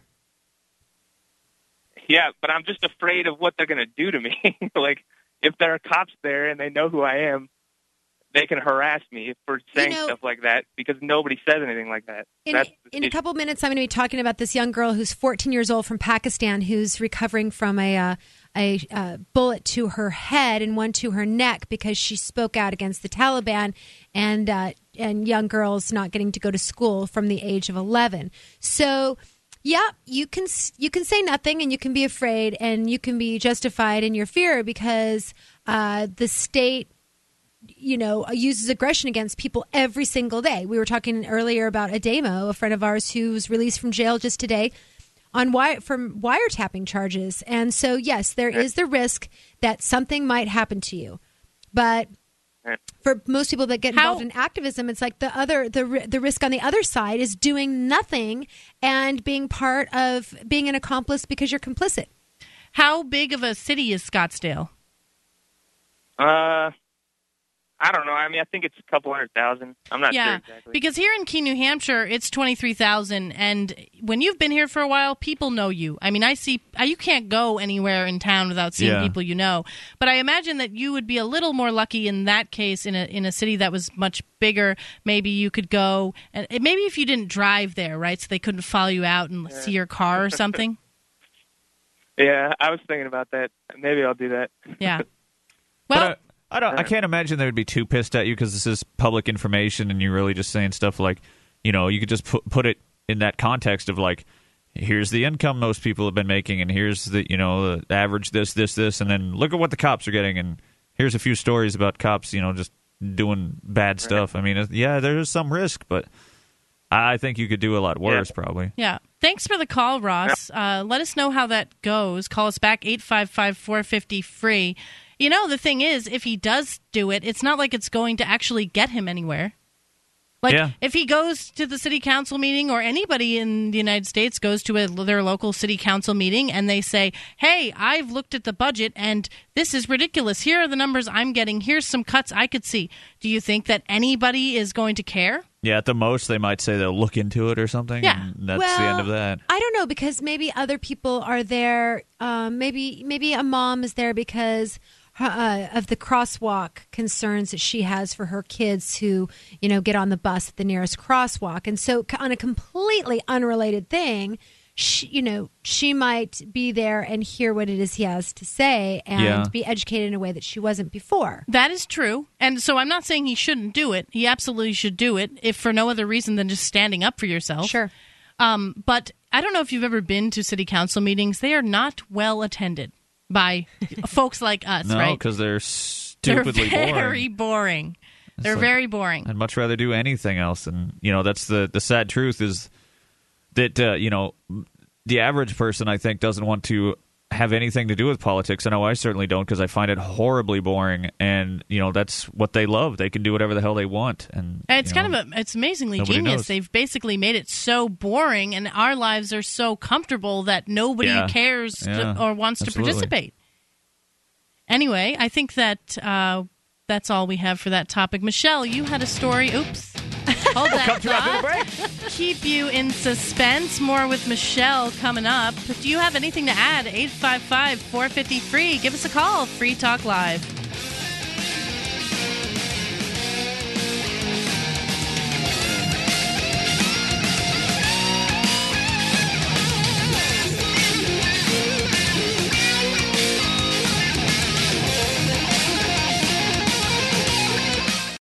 The three most important things you can do for Free Talk Live are one, share one episode a week on Facebook or in some other social networking site. Two, buy the things you buy online through shop.freetalklive.com. Three, give five bucks a month to the AMP program. You likely buy all kinds of things online. Amazon is the largest online retailer. You can get what you need at the same prices with free Super Saver shipping by going to shop.freetalklive.com. Please do your online shopping at shop.freetalklive.com.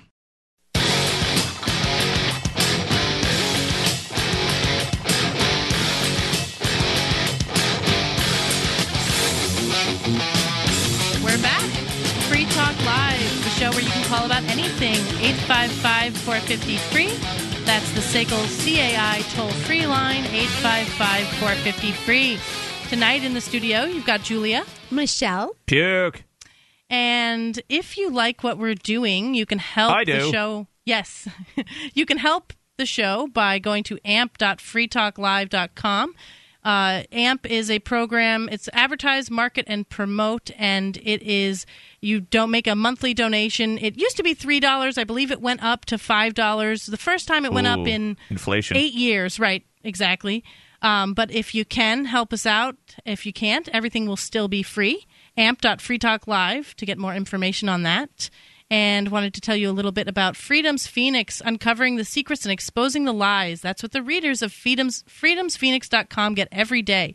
Readers of freedomsphoenix.com are constantly provided the details uh, detailed real news that lies between the lines of propaganda and the relationship we have with coercive governments. FreedomsPhoenix.com offers up to the minute updates on the economy, technology, communications, and the rise of the police state. Go now to FreedomsPhoenix.com and sign up for the free daily dispatch. Alrighty. This is the show about your calls, so we're going to go to It the is. phones. We have Ian in New Jersey. Hi, Ian. Hello. Hi. What do you want to talk about? Um. Yeah, I didn't say what I want to talk about because I kind of forgot. Well, nope, I sure didn't. You, you Just are get on, on- the just air, get on so with it, baby. share something with us. Chat roulette. Uh, smiley Uh, face yeah, balloons. Do you, know Talk. what- do you know what the Christmas truce was? Excuse me? Do you know what the Christmas truce was? No, I do not.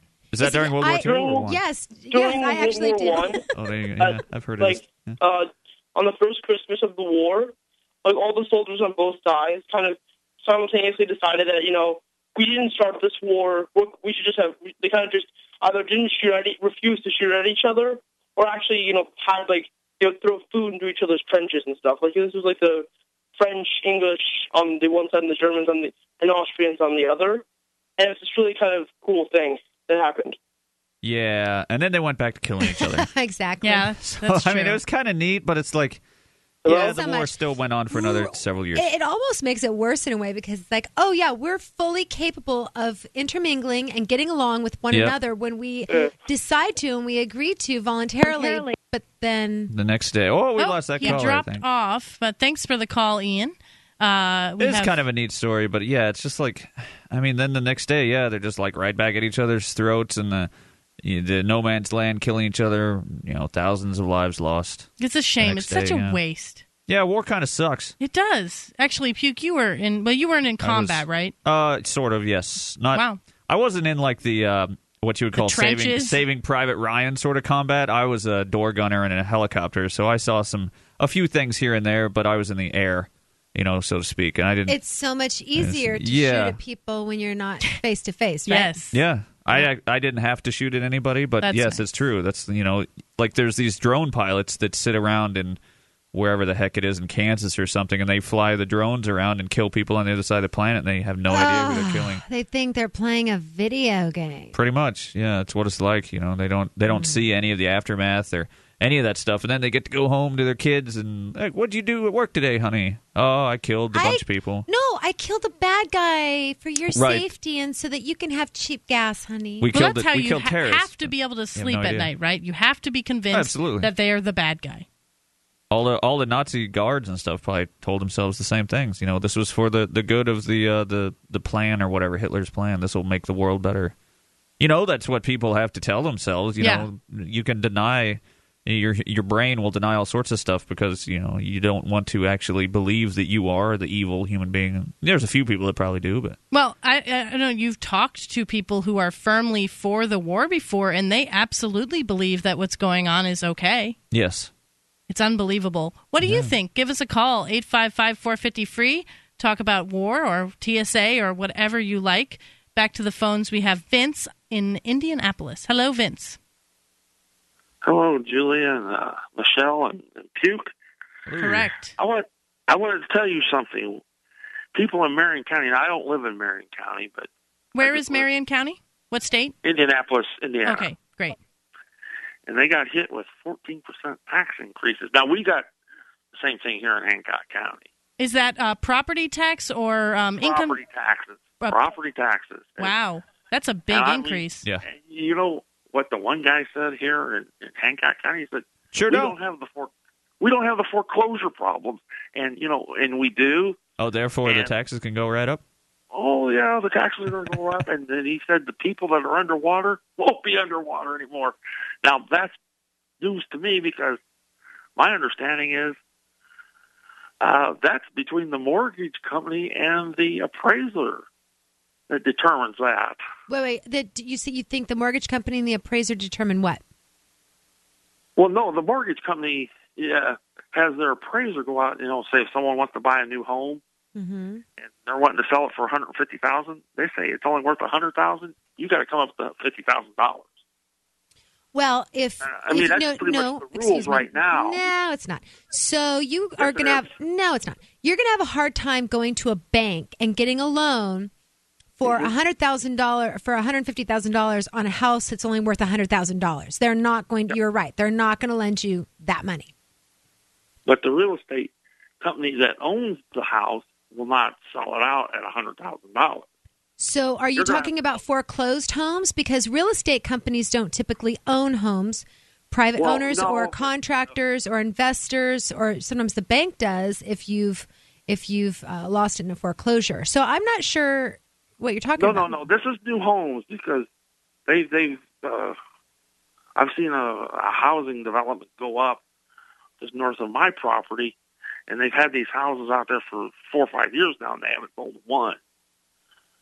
And the prices have gone up as the interest rates have gone down, and people can't come up with the twenty five thousand dollars to make up the difference, which they're selling from you know the bank or the mortgage company may say our appraisers say it's only worth a hundred thousand, but the uh, the people that own the home, basically that they're buying it from, You know, Well- they're wanting one hundred twenty-five thousand. Yeah, well, you they made- can want all they want. That doesn't mean they're going to get it. It's called fair market value. yeah, that's the way No. that selling things works. That I mean, way, that's the way it's supposed to work, but there's not an agreement. And Uh, okay, yeah, you don't know what you're talking about. Anyway, so awesome. I'm confused. That's for sure. oh no, no, I'm no! sorry. Why? Well, I, you know, I've never bought a house. Me I've, neither. I've actually mm-hmm. started looking into it. You know, I've got some money saved up, and I'm starting to get to the point where I think I might be ready to buy a house soon. Really? And it's really, com- you know, it's complicated. There's a lot to learn about mortgages and stuff like that. Yeah.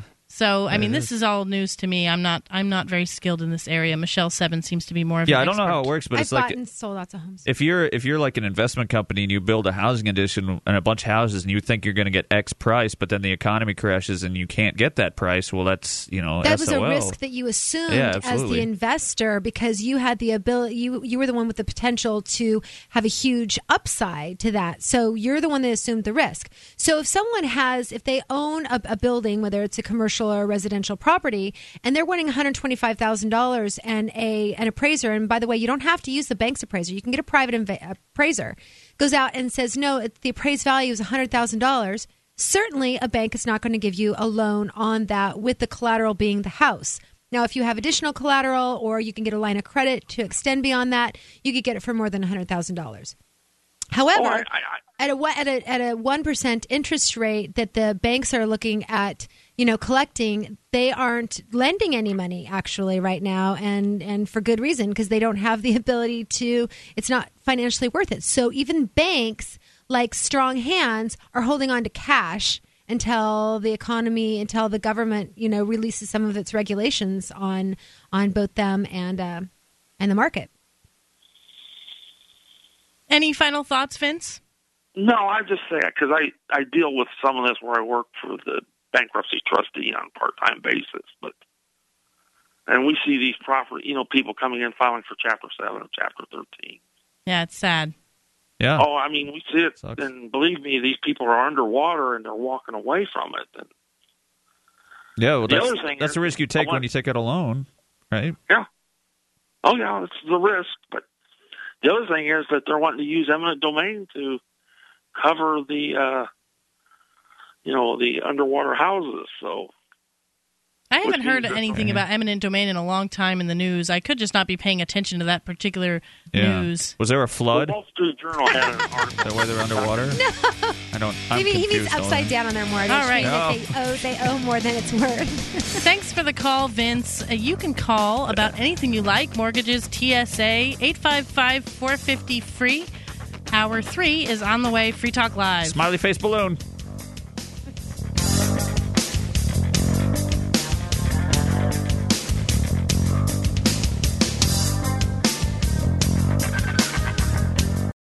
Hi, I'm Richard Grove of TragedyandHope.com, and thanks to the help of Mark and Ian here on Free Talk Live, we've created this call to action to help raise awareness for John Taylor Gatto. In 2001, former New York City and State School Teacher of the Year John Taylor Gatto published The Underground History of American Education, detailing how public schooling creates obedient workers and debt slaves. Now John delivers a message which he calls Your Birthright. It's titled The Ultimate History Lesson and it's a five hour journey illustrating how and why our public schools are dumbing us down and what we can do about it. Therein referencing more than 200 footnotes and 30 classic texts. John suffered multiple strokes in the weeks after filming this interview and he's in need of your help as he continues to recover please click the banner on freetalklive.com and enter the coupon code FTL and we'll send you the ultimate history lesson on four DVDs plus a free 15 hour MP3 bonus DVD. Thank you for tuning in and not dropping out.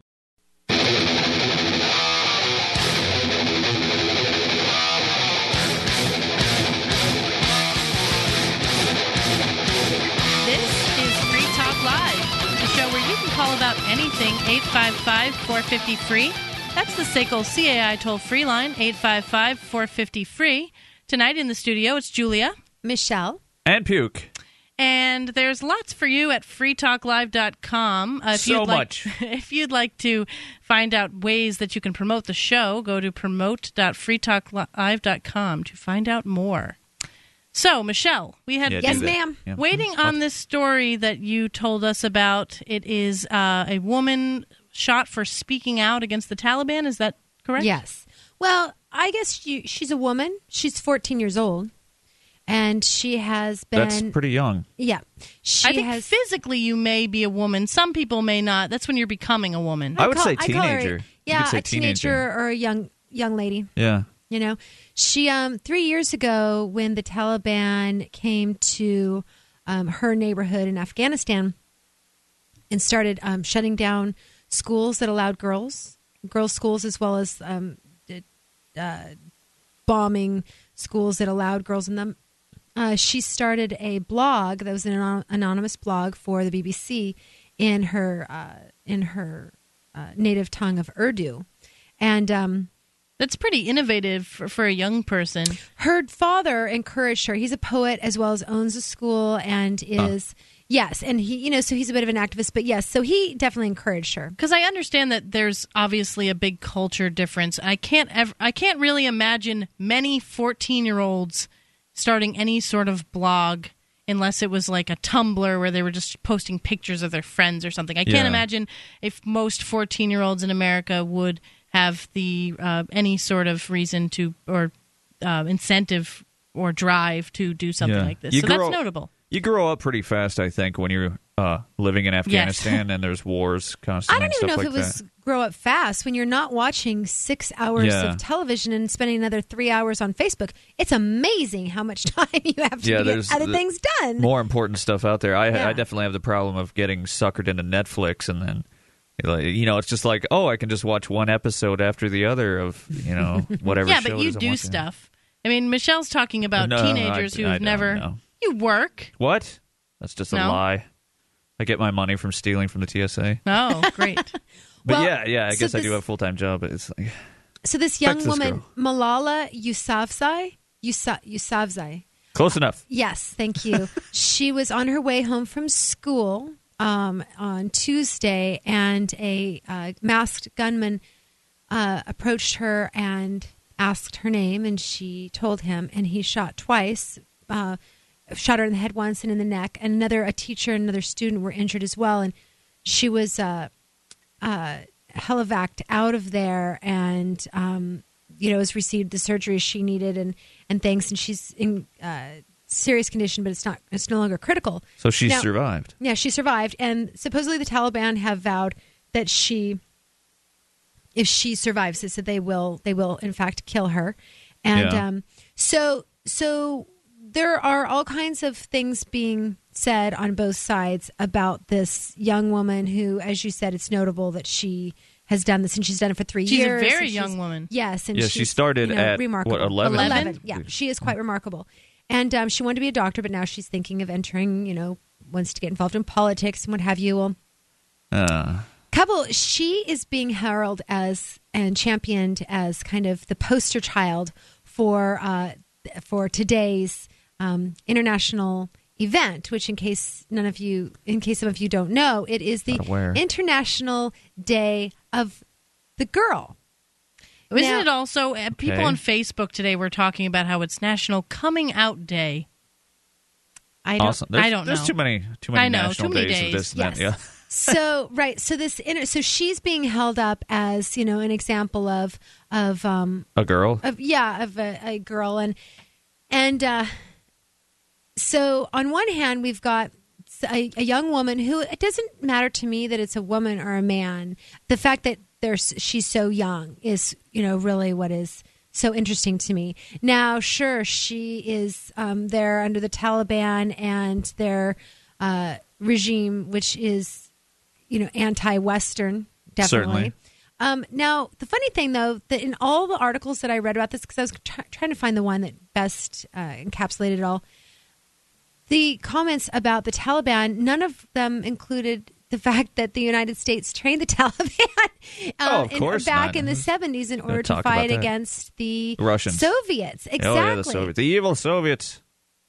Right. So here the U.S. is, you know, so why isn't the United States government being held accountable by these people for having a regime in, in power that you know, Has the United States government been held accountable for any of the things that they've been responsible for all No. across the world? Like all the all the banana republics in South America, the- Right. the, CIA, you know, implanted dictators and stuff. Nobody's ever answered for that. Right, but this is like happening now when we've got such access to the web and information yeah. and things like that. You know, I just thought it was interesting that out of the 10 or so articles that I perused, not one made mention Oh, of course that not. the Taliban are in power I mean, that's because the- the United States. the you know the the major media folk they're never going to talk about anything. They're not really going to get down into the nitty gritty it's like they're they're all just scared to death of offending anybody the least bit and possibly losing scared or are sponsors or- lazy and it's, it's a combination of both. Like like they you know the reason that like media companies here in the states they don't they don't ever talk about anything really controversial because they might lose sponsors or they might you know offend a group or something so all they ever talk about is celebrity gossip or you Oh, know I the hate weather that. and it's it's all nonsensical soft garbage Well, the news stations too are really entertainment stations. People don't Oh, watch yeah. the news really to get news; they watch it to be entertained, Absolutely. and so they really only read stories that are are entertaining. I mean, they Sensational, don't yeah. exactly. Mm-hmm. The celebrity thing drives me nuts. Oh, I ca- absolutely. Who cares about that? I mean, people do. it's Are you yeah, somebody they who cares too about- much. Kristen Stewart and Robert Pattinson might be getting back together in time for the uh, Twilight Breaking Dawn I don't even Part know who two. that yeah i don't yeah i don't i don't either I don't Are know you who somebody who cares about celebrities? Give us a call 855-450 free. uh, better yet just kill yourself Well, I remember one time I was in like a Dunkin' Donuts or something, and I was getting a bagel or something. This was a while back, but there was the news on the TV was because I don't have television in that manner. I have the Yeah, internet, exactly and so I don't. But I, get don't have regular choose what i'm TV, watch yeah and so I don't really see the news. But I and it was on the TV at Dunkin' Donuts, and it it was the headline was that Obama went somewhere and was eating a hot dog with the civilians, and I just thought, like, really, out of everything that's going on in the world, this is what is important Yeah. to talk about. Well, you I don't know that you remember, but when Bill Clinton was first elected, there would be it was almost like a UStream, a you know, a constant barrage of his daily jogging outings where he would go into McDonald's. So you'd Oh, have him with the. Secret Service jogging to McDonald's and watch him go in and get his chicken McNuggets and eat French fries. And it was like, you know, I like my French fries and my chicken McNuggets. It's so weird. Yeah. Ian Yeah, calls it part of bomb he was one of the people and people loved that and they loved knowing that he t- he was just like them Yeah. ordinary Ian calls it Hollywood for ugly people, the politics, which is He funny because it's very people? accurate. I mean, people latch on to Yeah, uh, personalities, political personalities, as if they're someone special. yeah It's very bizarre to me. Did you guys know that the wars are over? I had a coworker uh, discuss recently something this and that and the other, but I uh, I overheard him and he said something about like, well, you know, the wars are over, and, and I had What? to interrupt him. I was like, what the hell are you talking about? And he's like, yeah, all the troops are out of Iraq, right? And like that's that's the typical American that pays more attention to sports than than anything, and they think. You know, somewhere like probably in the back, you know, off, they weren't really paying attention, but they heard something about the war's over on CNN, and so they just assume, yeah, no more war, American war's over. so they can regurgitate Yeah, I guess I don't know, but they're just so so tuned out. But you know, I mean, this guy knows everything about like what what's going on with the Red Sox. He can Sure. regurgitate everything sports related. But you know, I mean, I, it just I don't usually get pissed off at stuff like that, but I like. As somebody who's in the military and has friends that are still in the military overseas, I'm like, dude, no, don't say that. That's that's BS. You know, you need to check yourself there when you're talking about because mm-hmm. there's plenty of people still dying in Afghanistan, Yeah. Americans and otherwise. How do you feel about this? Give us a call 855 450 free. More when you come back. Free Talk Live.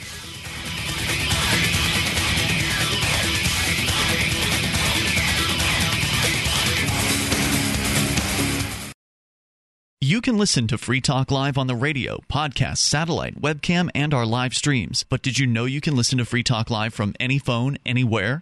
Add this number to your phone 213 493 0308. It's a long distance call, so make sure you're familiar with your phone's calling plan. The listen lines are airing the latest episode of Free Talk Live 24 hours a day, including our live shows. Call 213 493 0308. That's 213 493 0308.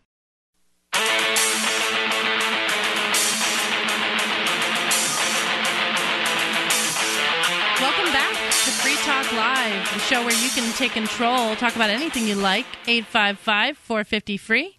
That's the SACL CAI toll free line, 855 450 free. And tonight, Julia is here with you. Michelle. Puke. And we have been talking about. You say this- it like it's a, a, a directive or something. I feel like I, I should say, okay. Puke. Yeah, I don't know. I just Well, it's funny because I've known you for a long time, Puke, so it comes very naturally for me to call you Puke without even thinking about what Yeah. it means. And The same way uh, we went s- somewhere recently where Oh, I had to yes. introduce you to a number of my friends, and Oh, yeah. it was funny. Like his name's Puke. I don't know why it's Puke. It just is, and he's cool. So whatever. is that how you introduce yeah, me? that's that's how I introduced you. That's fun. That's why I like I like the nickname because of things like that. But I mean, do you know what James means? No. It means usurper, someone who takes over by force. But nobody knows that because it's fucking you know it's James. I mumbled something there. That's very hard not to. Uh, so yeah, I mean, there's uh, I don't know. It's just my nickname. Yeah. that's what it is. So So silly. anyway, hey, what were we talking we about? We are here. Uh, Michelle was talking briefly about a woman who was shot, a 14 year old girl, not even, to me, that's a young lady. Right. Teenager? Shot in the neck. Head and neck, and she's had uh, Assassination both- attempt. Yeah, both bullets were successfully removed, and um, and she lives in Afghanistan, where she wants to be going to school without the threat of of violence against her. And um, you know, I think that, like I was saying, I think that the United States government, which many of you out there are paying for, are responsible for these sorts of atrocities, even if um, you know secondhand, because the U.S. was responsible for putting the Taliban in power from the get go. How do you sleep at night? Is there anybody out there that thinks that this is okay? Mhm. 855 450 free. uh, no. I- It's just No. I hate hearing about it Huh? because it's so Yeah. awful. It but is. I, It's very depressing. but I feel bad ignoring it at the same time. I mean, the best thing you can really do is talk about it, but it, it's just so horrible. Well, the other thing too is it, it's it's we're so far detached from it. Like, Yeah. this this will never affect our lives directly. I guess No. I have a friend from Pakistan, so I and my children's family is Arab, so I keep up with um, Arab and Middle Eastern uh, news more than other people that, Yeah. I, that I know of. Yeah, I guess that kind of makes definitely. sense. You know, you feel more of a connection that way. Yeah. But I also find it really interesting that to do comparative studies on the youth because I am so concerned about uh, the level of education. And I'm not talking about degrees. I'm talking about actual being able to read, write, do arithmetic, and reason. In America, you're talking about. Yes, I'm very concerned. Yes, that I am equally concerned. Yeah, and so when I see these, it, it's is kind of hopeful to me that okay, although the Yeah. United States is being the students here are being dumbed down to nothing, there are really bright, shiny, exciting, you know, youth other other places that are um, engaged and educating themselves and Yeah, being activists and what have you. I don't think it's fair to say that all stu- all kids in America are like that. Um, but I see what you're saying. most. I Wait think until that you're a mother of a teenager and you see it. It's like it's it's well, you know, I had a job the day I turned 14 years old. Mhm. And so, I mean, I honestly, I think that's one of the biggest problems is that the work laws get more and more restrictive.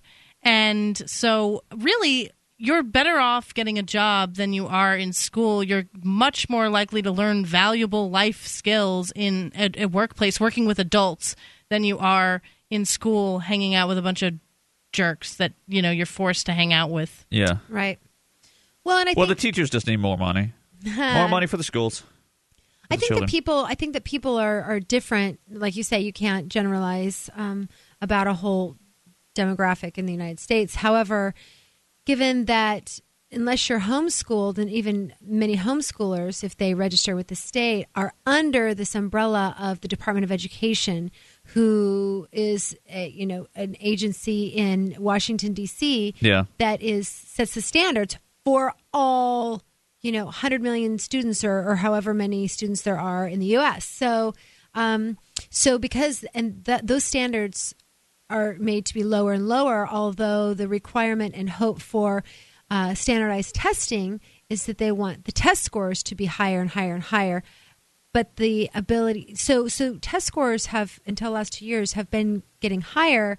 However, the rate of illiteracy is also getting higher. How I that that doesn't Well, compute. it's to me. interesting that you're talking about the Department of Education standards because they exist, but it seems like there are a lot of stories out there where people are just getting passed along. Yeah. And they're they're graduating high school without being able to read and write, Mm-hmm. and that is scary.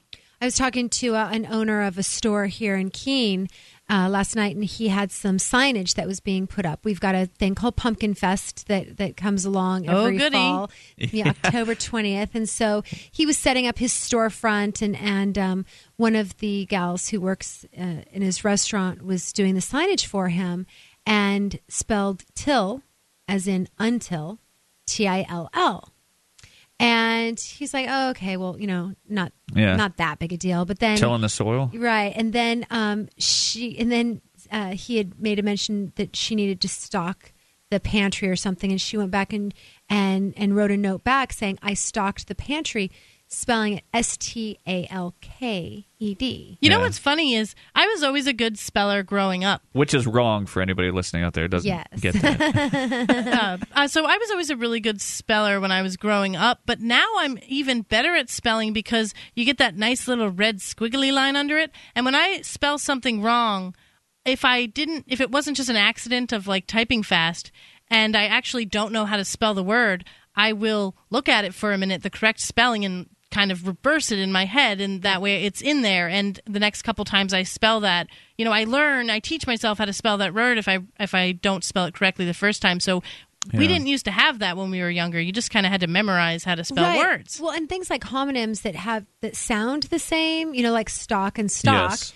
Um, the only way that you can really ha- have you know spell those words correctly is if you see them in context, and that Or comes by read. reading. Yeah, Yeah. you have to read. I read a lot myself, and I think a lot of people don't, and therefore they don't. You know, all they ever do is hear words, and they they only ever hear certain words, like whatever's on TV, and generally that's not Like Big 400 words words or or, less, yeah. actually, Yeah. is what the the average American gets by on. And I say normal things like apathy. Hmm I'm pretty certain everybody here knows what apathy means. I said that once in a, a meeting at work, and everybody was like, "And these are kind of like managers and such." And they, what does that mean? What are you talking about? I'm like, You know, I you know, just blame in my head, I'm like, "Holy crap!" I blame every teacher who made us read The Great Gatsby in like third grade. I, I talked about this last night. We spent a lot of third time last grade? night talking about schools, but when they would make us read some boring old book that they claimed was a classic a instead of letting yeah. people choose what they wanted to read of like on subjects that interest them Yeah. when they do that they instantly say reading is boring and they're ruining it for lots of kids like how many kids get out of high school and never pick up a book again yeah, Uh, because probably a lot. Because all of the reading they had to do in high school was awful. yeah, it was all like, um, what's it, old English or something? You know, stuff that's outdated and boring, and, and as I opposed loved to yeah, The Great Gatsby. I, I don't hated think that I've ever book when I it, was so uh-huh. younger. This is the show about your calls, 855 450 free. We have Abel on the phone from New Hampshire. Coming up next, Free Talk Live.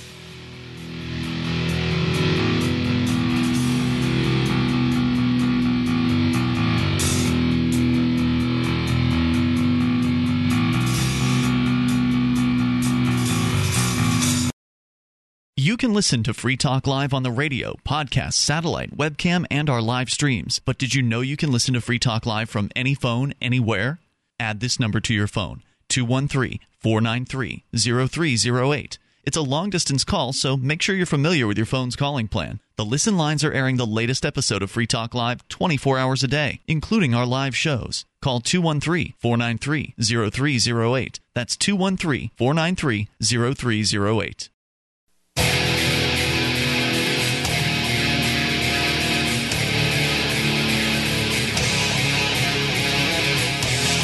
Welcome back.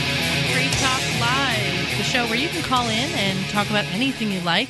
855 450 free. Tonight it's Julia. Michelle. Puke.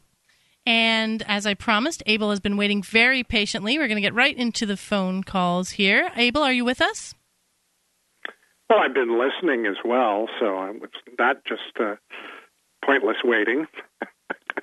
How you guys doing? It's good We're doing talk to good. you all. good, good. What would you like to talk about tonight? Um, well, you know, it was interesting that that Puke brought up uh, apathy just before the uh, before the break. I I, I wanted to talk about apathy. I, uh, I Fascinating. You know, I used to say I used to say that statism, you know, was the the paradigm that we all s- swim in or have swum in, and hopefully some of us Swam? have climbed Swum? out of it. But uh, swim. I like swum. It sounds funny, but I don't know. I'm not sure what's correct. Is Swum. it Have swum. Have swum. Wow. Ooh, learn something new every day. Yes. Continue. there you go. And and and I'm also you know looking at uh, as apathy as uh, as the other thing, and and you know it is it is the nature of the American, I think, you know, who's who's apathetic, who's uh, you know particularly about things that are of great importance.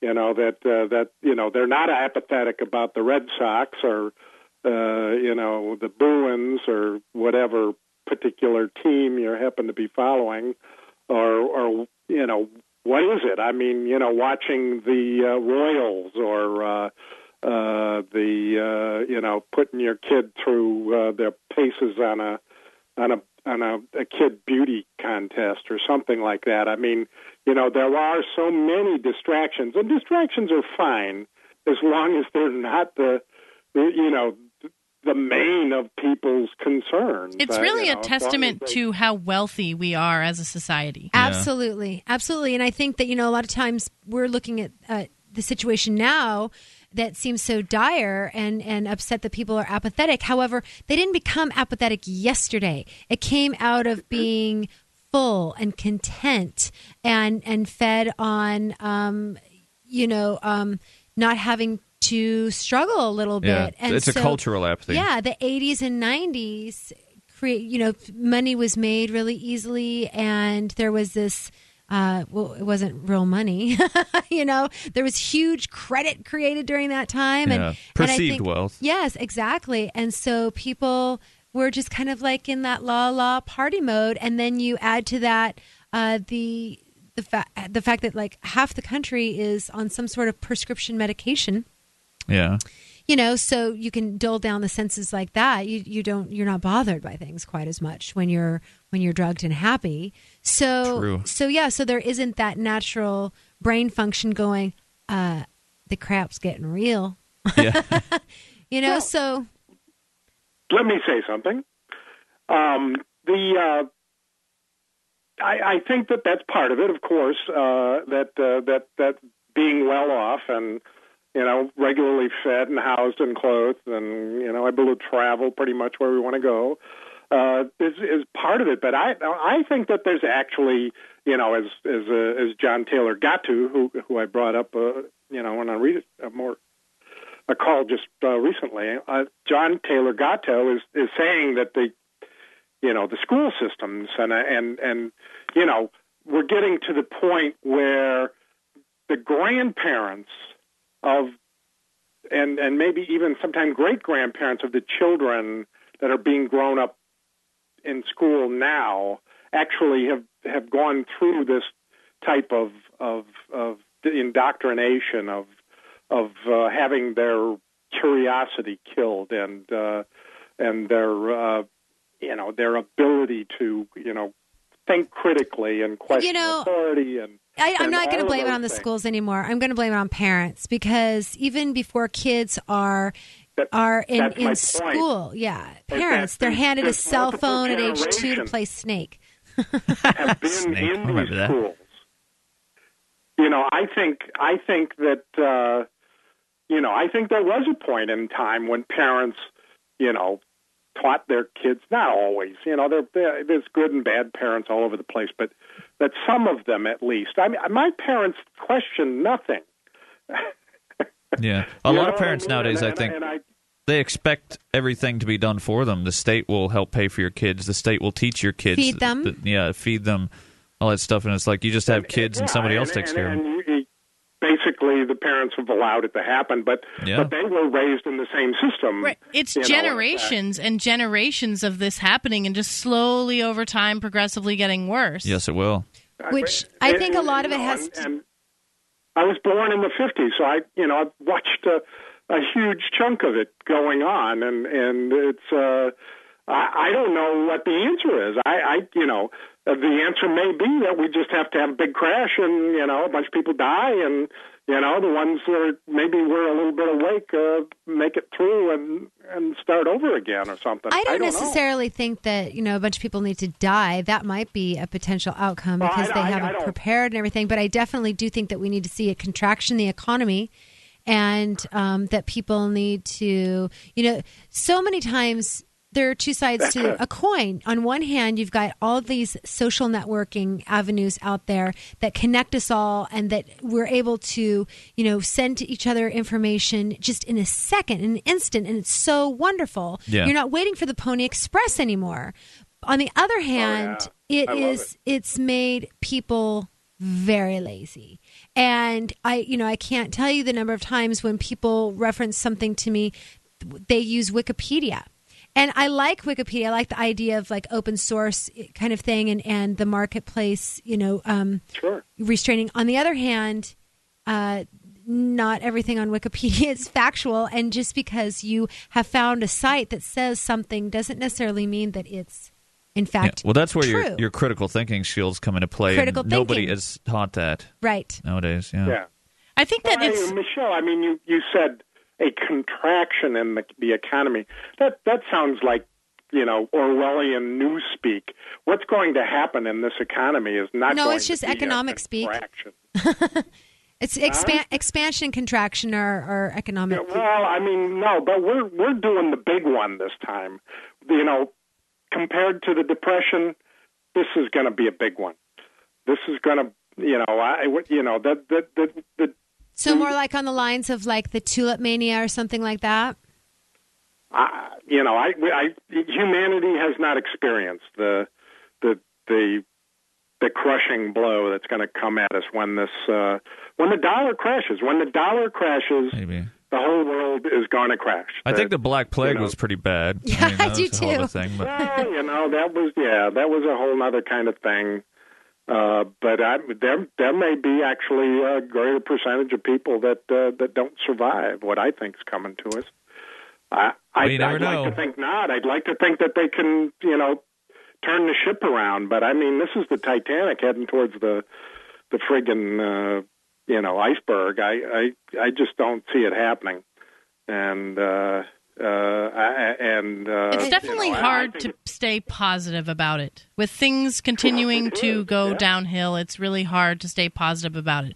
Exactly, and and and and you know the the only way there could be any reversal. I mean, you know, I think that you know getting Ron Paul elected might have uh, you know Ah. slowed it down a little bit, but uh, I, I Yeah. don't know. But you never know, though. I don't know. I'm excited. A About- I'm really excited about things. I mean, I've got my, I've only got one kid at home, and he's leaving, and you know, I'm almost 45, so I'm like at that mid, I'm at the half half time mark, you know, of life supposedly. You know, if I live to be 90 years old, and and so I've already had one career, and I'm getting ready to have another career, and that's exciting. And I think that one thing that we're going to see um, with this, with the contracting economy, is you'll see the cream rise to the top those those who would have otherwise, you know, not kind of been washed out with the uh, with the influx of so much, are going to set out as as shiny shiny beings, Beacons. and I'm hoping to be one of them.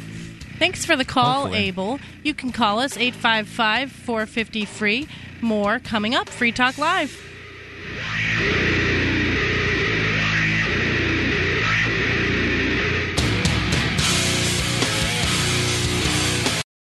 On Free Talk Live, we talk about investing in gold and silver as a hedge against inflation, investment, and barter currency. We've teamed up with Midas Resources to offer you some great rates on some hand-picked gold and silver pieces. U.S. Eagles, British Sovereigns, 20 francs, Lakota Nation silver rounds, Montana silver reserves, and Walking Liberty halves. Call 877-857-9938 or go to gold.freetalklive.com. The shipping is the same for one as it is for 20, so try to get as many as you can all at once. gold.freetalklive.com.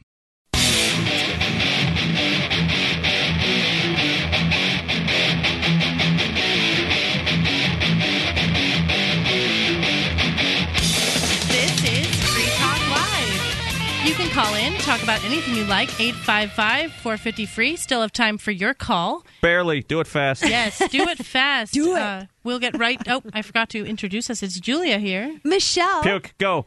Okay, we've got Nick on the line from Illinois. Wants to talk about the word till. Hello, Nick. Nick. Oh, Nick. dear. Hello.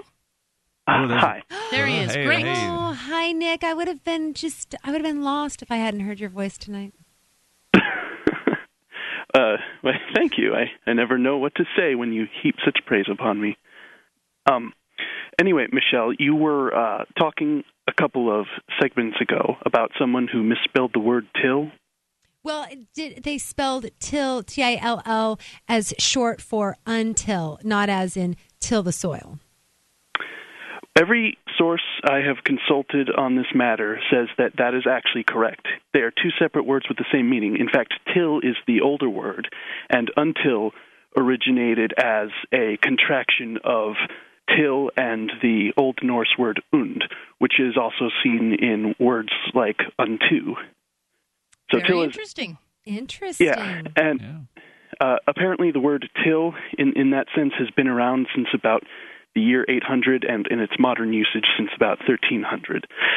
And this brings me to a broader point that we don't know how wrong we are about a lot of things, and it's easy to be Judgmental Uh, and condescending and stuff.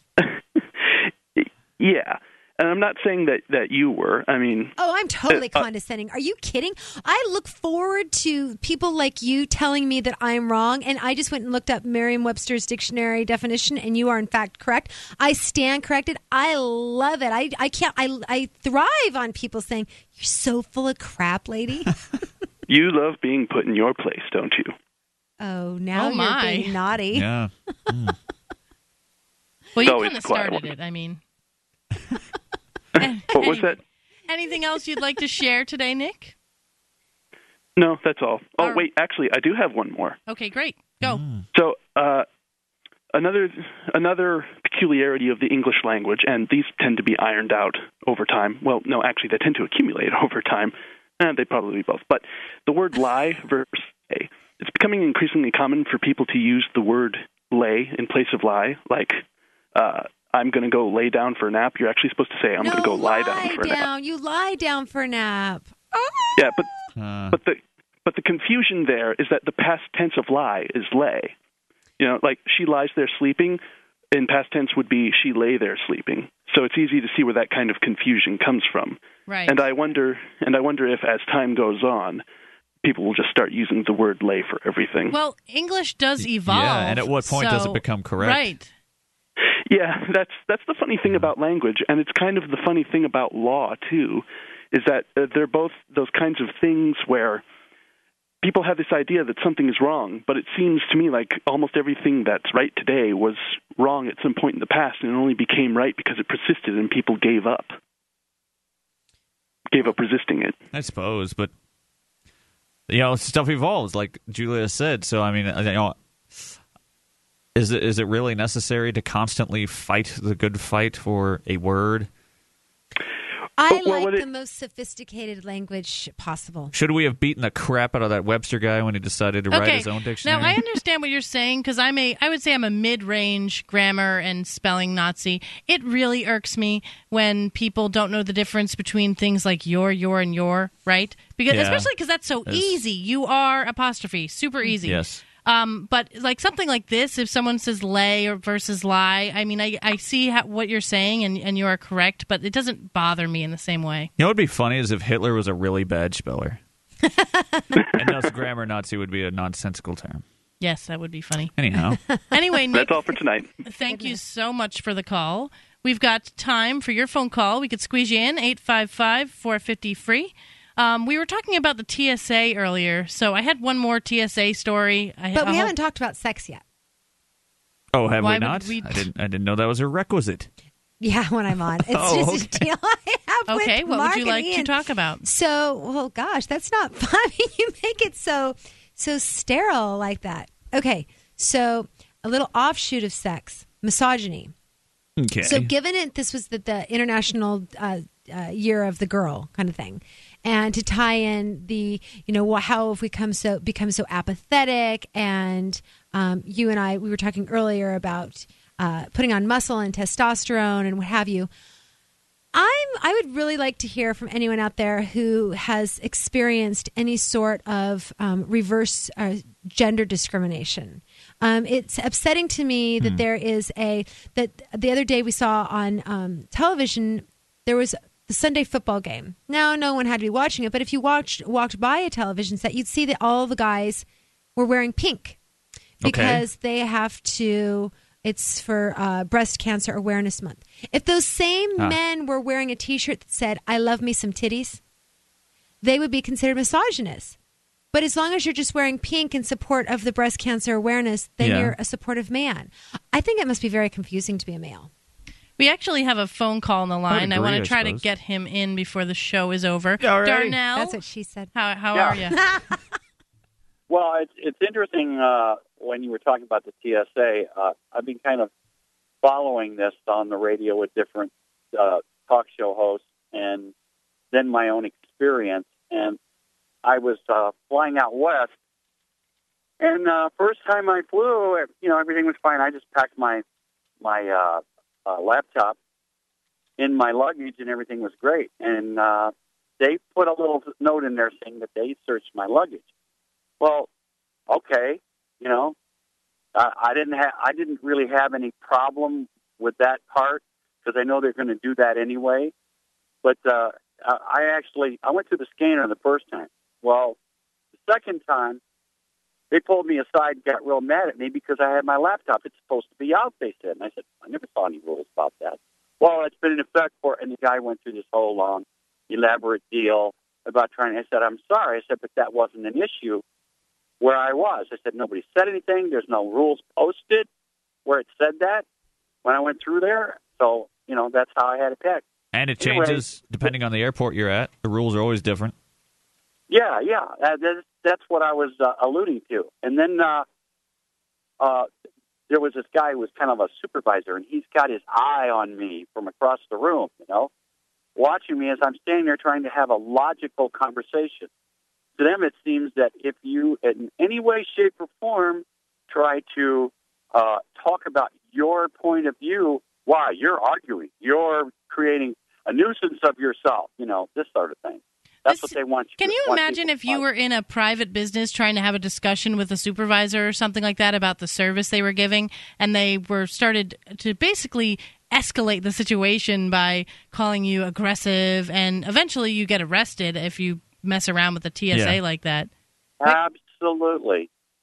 Well, you know that's that's if you don't believe in the fact that you're uh, that you're actually within your rights, and I'm I'm noticing that people are talking about this, and I think I heard somewhere where it was a group of people that actually approached the TSA. I think there was three or four of them, and they all had different uh, vantage points about the law and different things that were just logically talking, just like you and I are talking now, and they I really caused a stink. But you know, they they got a lot of interest generated in what they were talking about, and uh, what I appreciate is that I'm an older American, and I'm hearing more and more young people who are trying to look at this from many different vantage points to try to get people to think.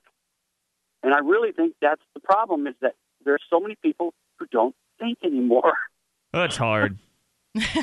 Yeah. hard to think.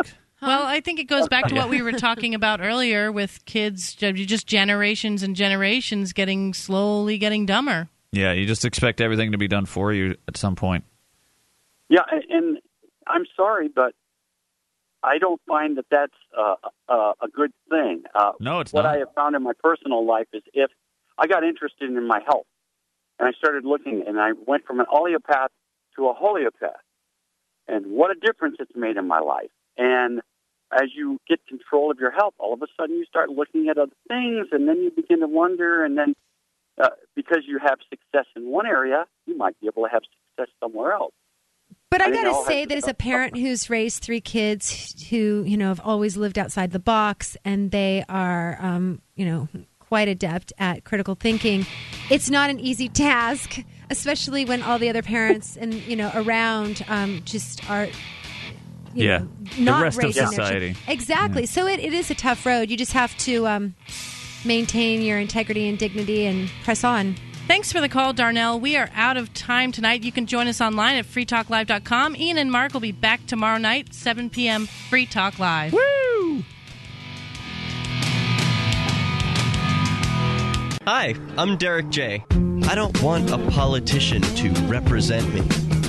To me, government is the idea that one group of people can coerce everyone to comply with an edict or face increasing punishments up to and including death. Despite perhaps the most noble of intentions, the best government services are a far cry from what could be provided for by voluntary interactions. Besides, the people who call themselves the government wage wars and put peaceful people in jail for crimes involving no victims. If Starbucks used some of its money to drop bombs, I wouldn't shop there. So why would I support the American empire? The empire does not require my consent. Derek J's Victimless Crime Spree. Available now free in HD. See it now at victimlesscrimespree.com.